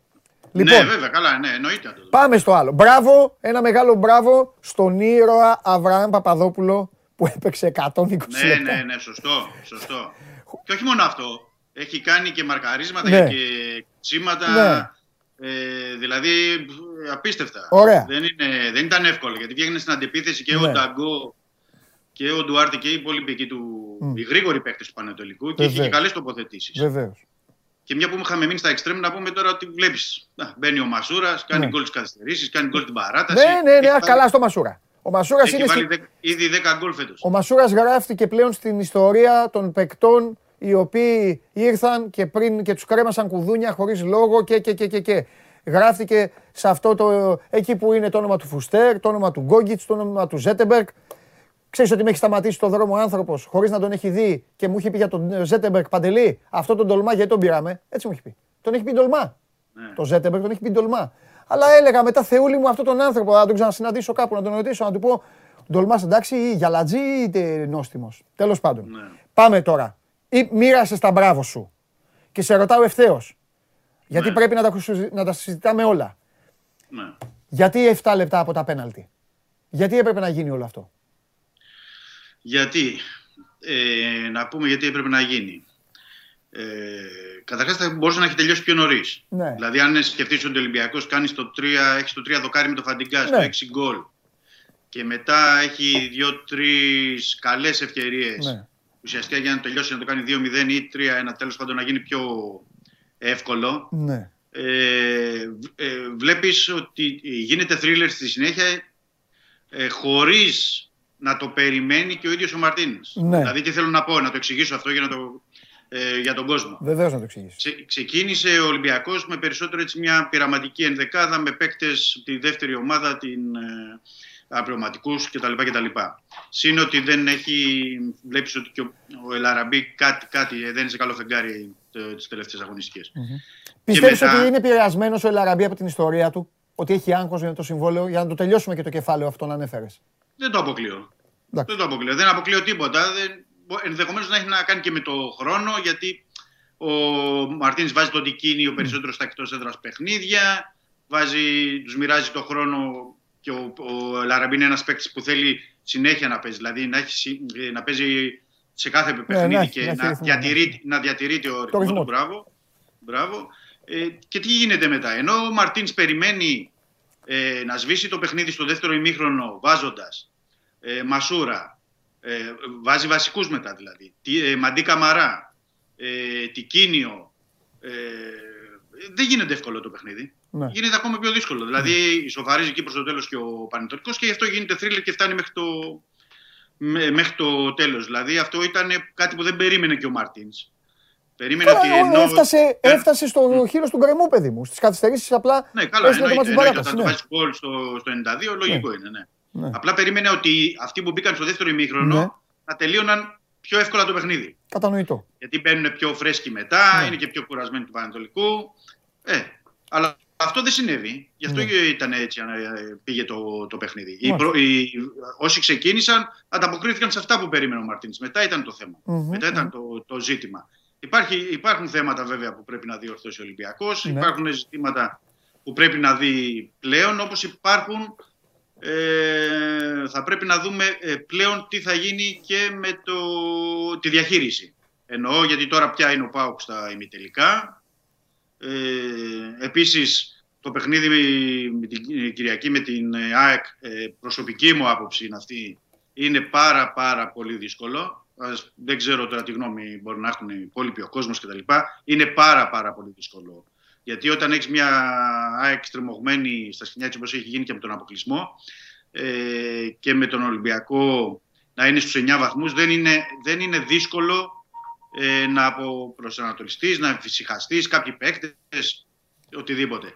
Ε, τι σημαίνει αυτό, γιατί πρέπει να το πούμε, γιατί ο Ολυμπιακός αυτή τη στιγμή είναι στους 9 βαθμούς, αλλά πρέπει να τη διατηρήσει τη διαφορά. Έχει η Αταλάντα μπροστά του, έχει πολλά παιχνίδια, έχει μη τελικό με τον Πάοκ, είναι όλα, όλα δύσκολα αν τυχόν ε, χάσει βαθμούς με την ΑΚΗ και, και η μισοπαλία και πέσει διαφορά στους 7 από τον ΠΑΟΚ, είναι, έχει άλλο πρωτάθλημα. Έχει πολλές αγωνιστικές ακόμα ε, μπροστά. Πρέπει να τα, να τα δούμε αυτά. Mm-hmm.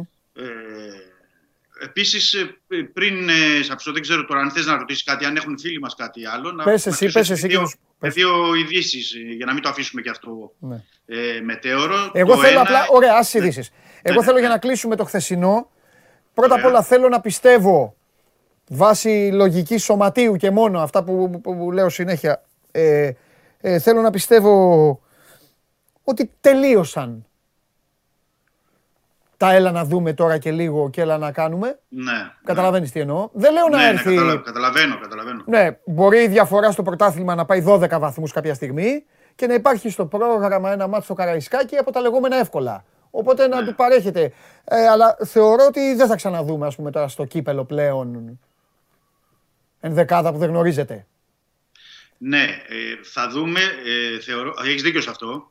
Θεωρώ ότι θα δούμε, δηλαδή μπορεί να παίξει ο Κίτσος για παράδειγμα, αλλά να είναι με αρκετούς βασικούς.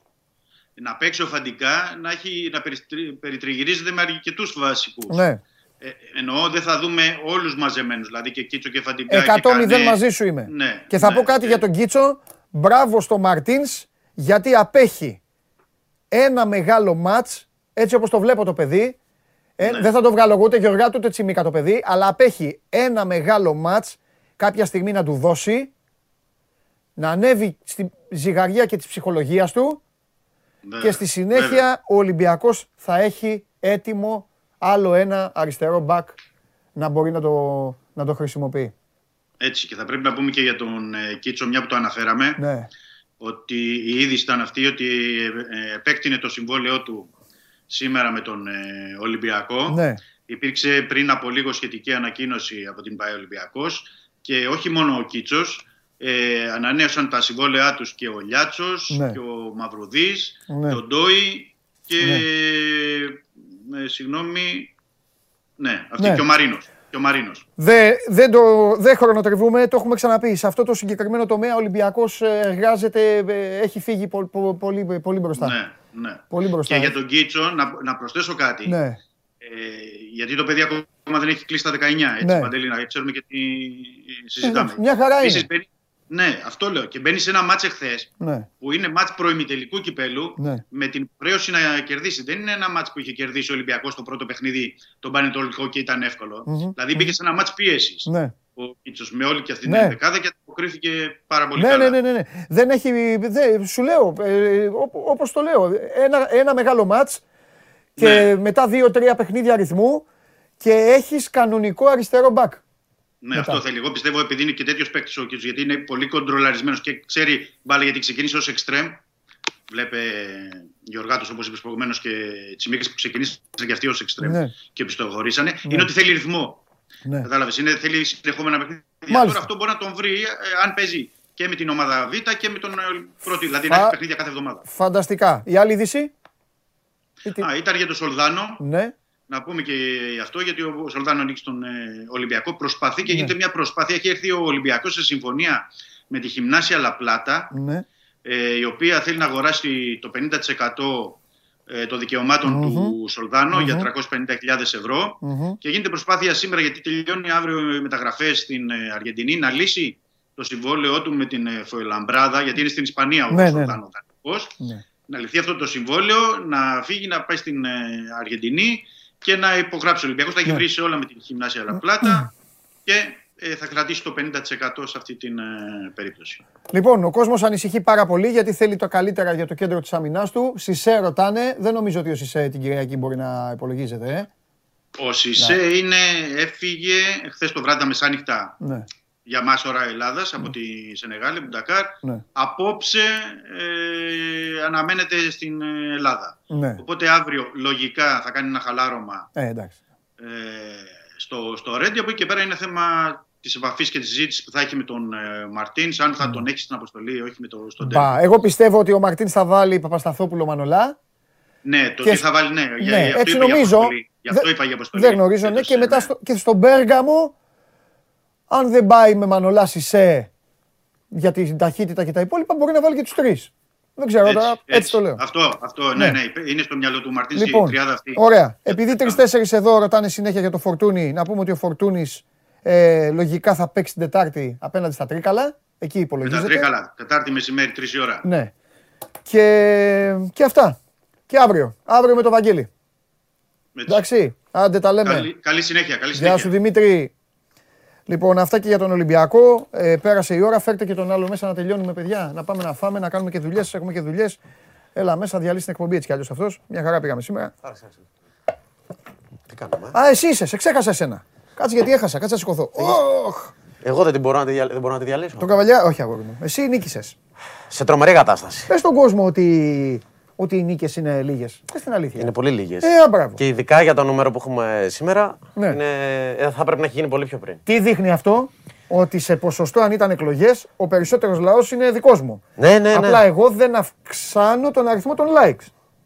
Έτσι δεν είναι; Έτσι είναι. Δηλαδή, όταν σε βλέπουν σήμερα 2.600 πόσο ήταν τα παιδιά, θα μπορούσα να πω 1.000 live. Καθαρίστε το. Ναι. Α, δεν το λες όμως. Ναι, ναι, ναι, θα έχω πει. Θα έχω πει και, εγώ, και εγώ σας δίνω ψίχουλα. Βέβαια.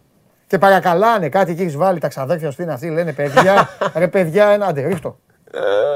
ρίχτω να χαλαρώσουμε Λοιπόν, σκάει ένας τύπος μέσα σε ένα pet shop και λέει Θέλω μια μαγιά του λέει. Θέλω να αγοράσω ένα παράξενο ζώο. Του λέει λοιπόν ο φίλος μας εκεί πέρα, του λέει Α σου δώσω ένα παπαγάλο που μιλάει ελληνικά. Έλα ρε, τι παπαγάλο που μιλάει ελληνικά. Τώρα πλάκα μου κάνεις πολύ γραφικό είναι αυτό. Κάτι πιο παράξενο θέλω. Ωραία, λοιπόν, του λέει θα σου δώσω μια 40 ποδαρούσα που μιλάει ελληνικά. Πολύ ωραία. Ενθουσιασμένος ο Μαν. Μπαίνει, τσουκ, πάει σπίτι, αράζει, τρελαμένος. Το βράδυ του λέει ένα φιλαράκι, λοιπόν, ψηλέ, του λέει πάμε για μπύρες. Ε, ok, okay, του λέει πάμε. Όπως είναι, πάει να ετοιμάσει, λέει κάτσε να παίξω πρώτα λίγο με το παιχνίδι μου. Γυρνάει και κάνει 40 ποδαρούσα ο φίλος μας. Θα πάω για μπύρες, θα έρθεις. Τίποτα 40 ποδαρούσα. Δεν μιλάει. Και ετοιμάζει ο τύπος μπαίνει αυτό, του λέει 40 ποδαρούσα θα πάω για μπύρες, θα έρθεις; Τίποτα 40 ποδαρούσα. Δεν μιλάει. Έχει ετοιμαστεί με τα κλειδιά στο χέρι, έτοιμος να φύγει, του λέει 40 ποδαρούσα φεύγω. Θα πάω για μπύρες, θα έρθεις; Σκάσε βρε του λέει τα κορδόνια μου δίνω το σύνορα.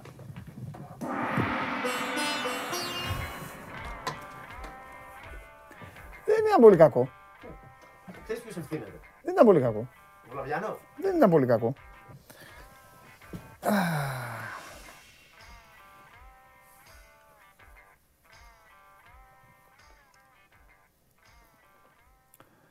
Έλα, παιδιά, φέρτε τον μέσα να πούμε λίγο για μπασκετάκι να φύγουμε. Άντε, αυτόν εννοούσα προηγουμένως. Πού είναι ο φίλος μου; Πού είναι ο φίλος μου; Λοιπόν, δίκαιη, δί, δίκαιη η νίκη σας. Δίκαιη η νίκη σας σήμερα. Καλό ήτανε. Καλό ήταν. Καλύτερα από το Γιάννη Αντετοκούμπο είναι πάντως. Θα έχεις δει ανέκδοτο το Κούμπο.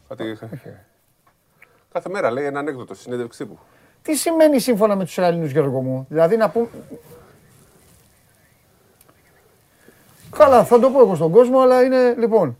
Η ΕΠΟ δεν έχει το έχει ανακοινώσει, όπως με ενημερώνει ο Γιώργος Περπερίδη, ο αρχισυντάκτη μας, αλλά το έχουν διαρρεύσει οι Ισραηλινοί ε, στα δικά τους μέσα. Ο 40χρονος Όρελ Γκρίνφελντ θα διευθύνει τον αγώνα του Ολυμπιακού με την ΑΕΚ. Αυτός θα είναι ο, ο διαιτητής. Λοιπόν, θα κάνουμε εδώ η ερώτηση. Κωνσταντίνος μόλις σε είδε. Ναι. Θα πάτε σε σήμερα παντελή για εκπομπή. Δεν κάνουμε εκπομπή. Θα βγούμε τον κύριο Καβαλιάρα το live. Όρθιοι εκεί όπως βγούμε. Θα πούμε τα δικά μας λίγο γιατί μετά πρέπει να πάμε, μετά πρέπει να πάμε να φάμε. Μ' αρέσει που λέω, οπότε βγαίνω, λέω, έλα να τελειώνω, θα πάμε να φάμε. Λοιπόν, Το λίγο στάκι, θα κάνουμε ένα, το στάκι θα πάμε να φάμε. θα μετά, κάνουμε έτσι, ένα live. Θα κάνουμε Θα ένα, κάνουμε live. ένα ωραίο live. Λοιπόν, για πες. Over 1,5 τρίποντο Βεζέγκοφ. Παίζουμε, παίξτε το. Χθες έπαιξε τον Τερόζαν. Το βάλε. Δύο συνεχόμενα. Σε, σε δύο φάσεις. Παπ, παπ. Δύο συνεχόμενα. Λέω το πιάσε. Ο αδελφό μου το πιάσε. Όχι. Όχι. Βαρέθηκες, ε. Έπαιξα, έπαιξα κύπελο ποδόσφαιρο και τα έπιασα παιδιά και τα δύο παιχνίδια στο, 90, στο 94 και τα δύο. Τον, είχα τον Ολυμπιακό άσο over 1,5 και το άλλο over 1,5 σκέτο. Και εγώ τα, Τέλος τα πάντων. ποδόσφαιρα πήγα καλά στα NBA απέτυχα. Για Ε, πες. εγώ- NBA δεν σας είπα στην Ευρωλίγκα τι έπαθα. Έπαιξα Γιούλ over 1,5 εύστοχο Τρίποντο. που έπαιζε η Real ε, τώρα με τους 51 Φενέρ. πόντους. Παιδιά και έβαλε δύο τρίποντα στα πρώτα δύο λεπτά. Ναι. Στα πρώτα δύο λεπτά είχα πιάσει το στοίχημα. Και μετά δεν περίμενα, ξαναβάλε. περίμενα να, βά- να κάνει ένα σου το μέλι και έφαγα κουβά από τον Νικολό. Ε, Ψάχνω και λίγο αποδόσεις ψηλές μου. ρε. Εντάξει, Δεν εσύ βάζω. τώρα παίζεις κάτι πράγματα. Είμαι, δεν βλέπω, είναι- ε, αφού είμαι ειδικά, Εσύ, ε. εσύ παίζεις, εσύ, Specialist. εσύ παίζεις σε ρουλέτα, δεν παίζεις; Όχι, όχι, δεν παίζω ρουλέτα. Τους διαβάζω τους παίκτες. Τους διαβάζεις, Στην δεν παίζεις. Ευρωλίγκα παίζω παίκτες. Μα είμαι... και στη ρουλέτα διαβάζεις. είμαι Βλέπεις ξε- που πάει. ξέρει ο που- κόσμος, είμαι Βλέπεις που μανούλα. ρίχνει ο dealer και πας τα Είμαι- διαβάζεις. ε, Αλλά είμαι το πολύ στοίχημα δυνα- είναι η Πολύ νίκη- δυνατός. Η νίκη. Κόμπο σήμερα, over 1,5 Βεζέγκοφ, over 1,5 Μπομπουά. Και άμα θέλετε Δεν το, μπορώ να τα βλέπω αυτά. και άμα θέλετε το 2-0-8, αν το μεταξύ υποφέρει ο Καβαλιαράτος. Ο Καβαλιαράτος κάθεται μπροστά μου, κάθεται μπροστά μου και, και ακούει ορισμένες φορές. Σου τα ρε τώρα παιδάκι. Εν τω μεταξύ είναι με υποπίεση, φωνάζω εγώ τι είναι αυτά που λες εδώ πέρα. λοιπόν, έλα για πάμε. Εγώ μιλάω μπασχετικά την ώρα του αγώνα, αυτός λέει σου τα ρε, το είναι πέρα στο κέντρο εκεί πέρα. Μα λέω τι λέει αυτός εδώ; Έλα. Λοιπόν, τι έχουμε γενικά, κάτσε να δω και το πρόγραμμα. Α, μην το ξεχάσω. Εγώ, Τώρα πω, που πω, σε είδα πω. το θυμηθήκα. Τρελάθηκα. Θα ήταν αμέλειά μου. Αμέλεια. Μεγάλη πρόκριση του Παναθηναϊκού στο βόλεϊ. Έχασε ε, 3-1. 3-0. Τερουέλ Ναι. Παναθηναϊκός 3-1 λέει. εδώ. Τεχνικά έχασε 3-0. Σωστά το λένε. Απλά μετά όταν. Πήρε είναι το τρι- χρυσό σετ. Και παίρνει το χρυσό Ε, σετ. αυτό θα πήγα να πω. Λοιπόν, μετά από 13 χρόνια, τέλος πάντων αυτό έχει σημασία, μετά από 13 χρόνια προκρίθηκε σε ημιτελική φάση ενός ευρωπαϊκού κυπέλου, θα αντιμετωπίσει τη Halkbank από την Τουρκία. Αυτό. Τράπεζα είναι αυτή. Όλα. Λοιπόν, είναι Να μεγάλη. λέμε για όλα τα αθλήματα. Ναι. Πρέπει γιατί με το ποδόσφαιρο τώρα σήμερα. Ε, εντάξει. Λοιπόν. Λέγε. Α, Ε, ε, τι άλλο έχει. Μου είπαν τα παιδιά, ο Περπερίδης μόλις μπήκα, μου λέει: Πέσε στον Παντελή για τους Lakers που χάσανε και από το Portland. Σφαγή διετησία. Σφαγή διετησία. Τελευταία φάση. Ναι. Ήταν πέντε πόντους και πήγε δύο. Τι τελευταία φάση. Τελευταία φάση, κλέβουμε μπάλα. Ναι. Όχι, Μας- λήξει το μας μάτι. κάνει αντιαθλητικό, έτσι νομίζω τώρα. Ρε, ήταν 127-122 και βάλε τρίποντο στη λήξη και πήγε 127-25. Τι είναι αυτά που λες στον κόσμο; Σφαγή. Άλμπα Ζενίτ. Που όπω είμαι όλα τα ματς έχει ρε. Αύριο τι θα δούμε. Ρε. Άλμπα Ζενίτ. Λέγε, εγώ θα σου λέω ματς, Εγώ εσύ θα την κάνεις, πίτη- θα κάνεις την υψηλή σου ανάλυση. Ναι. Ε, εντάξει, τώρα είναι ξεκάθαρο ότι η Zenit είναι το φαβορή, αλλά και την προηγούμενη φορά τα ίδια λέγαμε για το- την Άλμπα και πήγε και, και κέρδισε. Ξέρεις, είναι πολύ απρόβλεπτη η ομάδα η Άλμπα. Άμα αρχίσει και παίζει καλά και αρχίσει και βάζει τα τρίποντα, δεν ξέρεις που θα σου κάτσει. Ναι. Εγώ θα πω κάτι. Επειδή, τον, επειδή, ε, επειδή ενδιαφέρεται ο Ολυμπιακός για αυτό το μάτς, Θα θα κερδίσει, κερδίσει η Άλμπα Όχι. και στο τελευταίο, Α, θα και στο κερδίσει, τελευταίο ναι. τρίλεπτο Θα κερδίσει. θα κερδίσει η Zenit. Πάμε παρακάτω. Μονακός Ζάλγκυρης. Επειδή ενδιαφέρεται ο Ολυμπιακός, θα κερδίσει όλο το μάτι τη Αλγύρη και στο τέλος θα βάλει ο Τζέιμ ένα τρίποντο. Σωστό. Ο Ολυμπιακός έφεσε 9. Θα κερδίσει ο Ολυμπιακός και αυτό είναι άλλο. Θέλω να πω κάτι σε αυτό το μάτς. ναι. Η Έφες πάντα είναι μεταξύ φθοράς και αυθαρσίας Όταν παίζει με τον Ολυμπιακό. και τα τελευταία χρόνια μόλις πετυχαίνει τον Ολυμπιακό στο Ειρήνης και Φιλίας εκεί γίνεται η απαρχή της αντεπίθεσής της. Να δούμε... Εντάξει, πέρσι ήταν και το μάτι το πρώτο του Λάρκιν. αν και ήρθε και ο θυμάσαι. Λάκη. Ναι, Ναι, ναι. ναι. Ναι, ναι, ναι. Για να δούμε. Βέβαια δεν είναι σε καλή κατάσταση. Δεν είναι η ίδια ομάδα, αλλά Δεν είναι. έχει κάτι παίχτες. Λοιπόν, Που άμα. προχωράμε. Ε, Μακάμπι Τσέσκα 9 και 5. Δεν είναι καλά ε, η Τσέσκα, αλλά δεν είναι κα- και σούπερ κατάσταση η Μακαμπή. Ναι. Είναι ένα πρόβλεπτο μάτς. Γιατί και η Τσέσκα έχει πάρα πολλά προβλήματα. Ναι. Εδώ έχασε πάλι στην τρίτη παράταση, κουραστήκανε κιόλας. Ε, από τη Zenit σε μια ματσάρα που έγινε στο VTB League. Ναι. Πολύ, πολύ ωραίο μάτσο. Μιλάνο Μπασκόνια στις 9.30. Φαγώθηκε ένας φίλος με το over 1,5 του delay. Παίξ το, άμα το βλέπεις, παίξ το. Θα σου τάρει. Πέντε τρίποτα θα κάνει. Παίξ το. Εύκολα θα κερδίσει. Τώρα όπως και να το κάνουμε, οι Ζαλγκέ δεν είναι σε καλή κατάσταση. Ναι. Ακόμα και αν ε, ε, διεκδικήσει, θα διεκδικήσει μέχρι το 25-30. Δεν αντέχει, δεν έχει διάρκεια και δεν έχει και κίνητρο. Πλέον δεν υπάρχει κανένας λόγος να κυνηγάει με την έννοια μόνο για το γόητρο παίζει, αλλά ναι. και αυτό δεν έχει μεγάλη σημασία. Ε, δεν έχει βαθμολογικό. Έχει, αύριο δηλαδή μόνο πρέπει, ε, πρέπει, να έχει αναβληθεί το μάτι της Φενέρ. Αναβλήθηκε με την Bayer. Με την Bayer. Λόγω κορονοϊού στην Bayer. Οπότε τι έχουμε, μόνο Παναθηναϊκό. είναι. Ένα, δύο, τρία, τέσσερα, πέντε. Ένα που αναβλήθηκε. Όχι, έχει κι άλλο. Εντάξει. Εντάξει, έχει κι άλλα. Έχει Ρεάλ, Μπαρσελόνα. Ρεάλ Μπαρσελόνα, το μεγάλο μάτσο έχει τώρα. Αύριο. Θα έχουμε να βλέπουμε τη Ρεάλ με την Μπαρσελόνα. Μεγάλη είμαστε. Ναι. Με Σέρχιο και Ρούντι. Δεν τους πουλάω ποτέ. Εντάξει. Έχεις μια. Αφού με το Σάρας; Όχι, δεν με νοιάζει. Όχι, δεν με νοιάζει. Όχι, δεν με νοιάζει. Δεν πάρα πολλά. Εντάξει, με Τζόρτζι Αρμάνι είμαι. Στην ουσία κάνανε συντήρηση αυτή στο μάτς με την ε, Φενέρ. Ναι. Δεν κατεβάσανε πολλούς παίχτε για να μπορούν να έχουν την. Ε, να είναι λίγο φρέσκοι γιατί μετά έχουν και την άλλη εβδομάδα τρία μάτς, έτσι. Ναι. Λογικά. Ναι. Έχουν το, το Final Eight το οποίο ναι. ξέρεις, είναι πολύ σημαντικό ναι. για αυτού το Final ναι. Eight και θέλουν να φτάσουν εδώ, στο τέλος. Εδώ έχεις βάλει ένα φίλο σου, το, Θάνο, το Θωμά Ρίνο. Ναι, ναι. Ένα φίλο σου, τον έχεις βάλει ξέρω. με επιχειρήματα. Έχεις βάλει φίλος σου, είναι αυτός. Είναι σαν να ακούω τον καβαλιαράτο. Ναι. Λοιπόν, ο Θωμάς σου, άκου να δεις. Θα σου απαντήσω εγώ, κύριε Θωμά όμως. Λέει ο Θωμάς, ο φίλος μας, ειλικρινά λέει, ποιος βλέπει Euroleague; Μπορεί να είμαι υποκειμενικός επειδή είμαι Παναθηναϊκός, τώρα μιλάω σωστά, αλλά νιώθω ότι το επίπεδο έχει κάνει αρκετή βουτιά. Παλιά έβλεπα και άλλα μάτς, πλέον μόνο NBA, ειδικά τώρα με την trade deadline θα φορτσάρουν πολλοί ομάδες. Λοιπόν, άκουσα. Ε, αυτό το, τώρα το Θωμά και τους άλλους που βάζεις εκεί να γράφουν, να μου στέλνουν αυτά που λες εσύ, Α, σε παρακαλώ. Πολύ. Ο Θωμάς θα σου πω τώρα τι έχει πάθει. Θωμά μου άκου, έχεις απογοητευτεί γιατί είσαι Παναθηναϊκός όπως είπες. Σωστά το λες. Και επειδή η ομάδα δεν, φέτος, δεν έχεις την ίδια κάψα.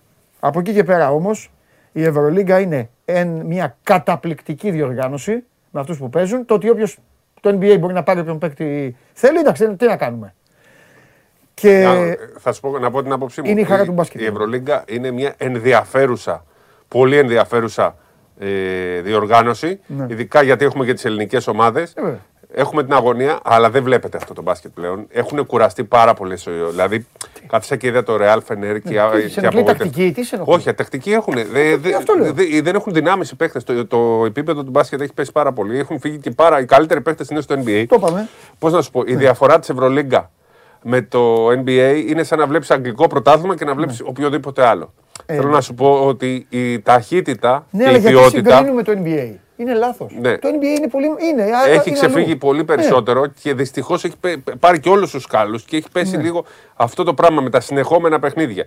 Και με τον κορονοϊό που τα έχει κάνει λίγο με το πρόγραμμα. Σωστά. Μας έχει μπερδέψει και έχει βγάλει. Απλά υπάρχει το ενδιαφέρον. Ειλικρινά σου μιλάω. Το μόνο πλέον στην Ευρωλίγκα κοιτάζω το σκορ στα άλλα παιχνίδια. Mm. Ναι, θα πάω να δω το mm. τον Ολυμπιακό, mm. θα δούμε τον Παναθηναϊκό. Αλλά δεν, δεν είναι. Έχει λίγο απογοητεύσει. Πρέπει να βρεθεί μια λύση. Το είπε και ο Μπαρτζόκας προχθές ότι με τα πολλά παιχνίδια είναι κουρασμένοι παίχτες ναι. και δεν μπορεί να παιχτεί ποιοτικό μπάσκετ. Ναι. Δεν παίζεται ποιοτικό μπάσκετ. Είναι όμως ενδιαφέρον και πάντα θα το βλέπουμε ναι. γιατί είναι το μπάσκετ στην Ευρώπη. Το NBA όμως, όποιος αντέχει να το βλέπει, τα βράδια, εμείς είμαστε τυχεροί, εγώ τουλάχιστον, ξέρεις, επειδή δεν δουλεύω το πρωί, δουλεύω το μεσημέρι και μετά μέχρι τη νύχτα. Ε, οι ώρες μου είναι τέτοιες που μου επιτρέπουν να δω κάποια μάτια που είναι 2-2,5. Ναι. Δεν μπορώ να αντέξω να δω τα 5, αλλά τα 2-2,5 μπορώ να δω ένα ημίχρονο, ένα, άμα είναι πολύ καλό μάτι. Ωραία. Λοιπόν, είναι πολύ ωραίο το ωραία, Εντάξει, μας την έκανες την ανάλυση σου πάλι. Ναι, ναι. και σήμερα trade deadline περιμένουμε Αυτό να πήγα να πω. Πες μου τα νέα. Τι πήρε ο πρόεδρος προπονητής, παίκτης, ε, φυσιοθεραπευτής, ε, κορυφαίος του πλανήτη; Δεν νομίζω ότι σώζεται αυτό. Μόνο άμα πάει ο Westbrook κάπου αλλού, αλλά δεν, δεν το βλέπω. Το θέμα είναι κατά πόσο θα φύγει ο Χάρντεν από τους, αν φύγει ο Χάρντεν από τους Nets και πάει η Φιλαδέλφια και ο Σίμονς πάει στους ε, Nets, μπορεί να αλλάξουν ε, όλα τα πράγματα. Γιατί οι Nets, αν όμως δεν τον βάλουν, δηλαδή έχουν στο, στην περιφέρεια Irving και Durant, γιατί ο Durant θα βγει προς τα έξω. Ναι. Και ο Σίμονς παίζει στο 4, ναι. όχι playmaker. Ναι. Πρέπει να πάει στο 4 ο Σίμονς. Ναι. Γιατί δεν μπορεί να σουτάρει. Δεν ξέρω αν τον έχει δει το Σίμονς. Είναι ο χειρότερος σουτέρ που υπάρχει στο NBA. Ε, εντάξει. Είναι αθλητικός όμως. Θα παίζει άμυνα θα βάζει τα layup, θα κάνει τις assist. Είναι ένας ναι. παίκτης που ταιριάζει γιατί είναι η χειρότερη αθλητική ομάδα ναι. είναι έτσι. Θα τους αλλάξει όλη τη ροή. Ναι. Νομίζω ότι είναι μια κίνηση που μπορεί να αλλάξει το, το NBA. Λοιπόν. Ε, ήδη οι Kings, ας πούμε, που πήραν το Σαμπόνι, ήταν καταπληκτικοί. Ναι. Αυτά μπορεί να αλλάξουν όλες τις ομάδες. Πέρσι, μην ξεχνάμε ότι το Μιλγόκι, χάρη στον ε, ε, Τάκερ, ναι. άλλαξαν όλη την ομάδα και έγιναν ομάδα πρωταθλήματος. Αλήθεια είναι αυτό. Και πρέπει να δούμε τι θα πάρει το Μιλγόκι. Αν κάνει μια κίνηση, αν πάρει έναν παίχτη που χρειάζονται ένα παίχτη, αλλάζουν όλα. Ωραία. Για να μην αγχώνεστε, οι Lakers θα πάρουν το πρωτάθλημα. Να σου πω. Τι λες, μου, ρε. Τι λέω; Δεν θα μπουν play-off, ούτε play-in δεν θα μπουν. θα μπούμε. Εγώ πιστεύω στην ομάδα μου, αγόρι μου. Πίστεψε. Πάντα. Δεν σταμα... Εγώ τη ομάδα μου τη στηρίζω μέχρι τέλους. Πάντα. Τέλος. Λοιπόν. Ε, οι φίλοι σου διαιτητές, όλα καλά; Όλα καλά. Δεν έχει. Τα μου. Ναι. ναι. Πάμε. 9 η ώρα, άκου κακομίρι μου, τα λέω με μάρτυρες. 9 η ώρα αρχίζει το παιχνίδι. Στις 10 ξεκινάει το Liverpool Leicester. Oh, Εκεί θα oh, βλέπεις oh, το μπάσκετ λοιπόν. Θα βλέπω και εγώ. τώρα. Γιατί έχω, θα βλέπω και την ομάδα, θα βλέπω όλα. Τελειώνει το μπάσκετ. Πάμε και κάνουμε το live. Και βλέπεις το δεύτερο ημίχρονο. Και δεν έχεις μπλα μπλα λογοδιάρειε και τέτοια. Θα πούμε τι είδαμε. Άσε, έλα να φωνάξουμε και κάποιον. Δεν φωνάζουμε κανένα σήμερα. Δεν θα μιλήσεις κανείς σήμερα. Στο λέω εγώ. Τι θέλετε. Θα μιλήσω, ε, μιλάμε εμείς οι δύο. Τι, ποιοι να μιλήσουν. Να κάνουν μια νίκη να μιλήσουν. λοιπόν, ε, και τελειώνουμε και το live και μετά φεύγουμε γιατί η ομάδα... Πώς, πώς, πώς στεναχωρήθηκα χθες; Με 3-1 που γίνει 3-3. Αφού είστε ομάδα της πλάκας. Δεν είμαστε ομάδα τη πλάκα. Ε, απλά παίζουμε επιθετικό ποδόσφαιρο. Ε, το πιο ωραίο ποδόσφαιρο από την Άστορ Βίλα από το 1982. Με τον, με τον Μπιέλσα. Ναι. Ο, τι θέλει τώρα ο Μακρύς εδώ πέρα και πέρα; Άντε, άντε, κάτσε να δούμε πώ έχει καμιά είδηση. Με, μεταγραφή θέλει. Ναι, για να. Λέικερ, παίχτε. Άντε το κούμπο Λέικερ.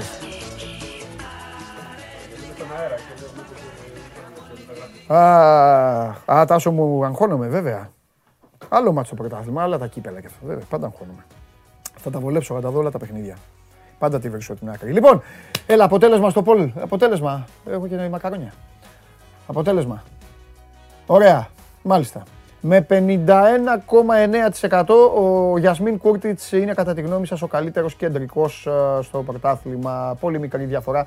Το όχι, το 47,6%.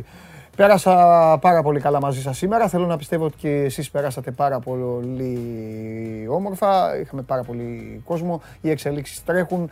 Έρχεται ένα ζεστό τριήμερο. Σήμερα καθίστε να δείτε μπασκετάκι όσοι το γουστάρετε. Όσοι δεν θέλετε να βλέπετε καθόλου μπάσκετ μπορείτε να δείτε ποδόσφαιρο. Είμαι ο Παντελής Διαμαντόπουλος. Σας ευχαριστούμε πάρα πολύ που στηρίζετε το Sport 24 και όλες μας τις προσπάθειες. Αύριο 12 η ώρα. Show must go live. Πάντα εδώ παίρνω τον coach. Πάμε να μιλήσουμε για το μάτς με τις Αλεπουδίτσες θα τη μειώσουμε τη διαφορά. Χράτσα, χρούτσα, χράτσα, χρούτσα που έλεγε και στην ταινία ο Χόρν, θα πλησιάσουμε. Φιλιά, να περνάτε όμορφα.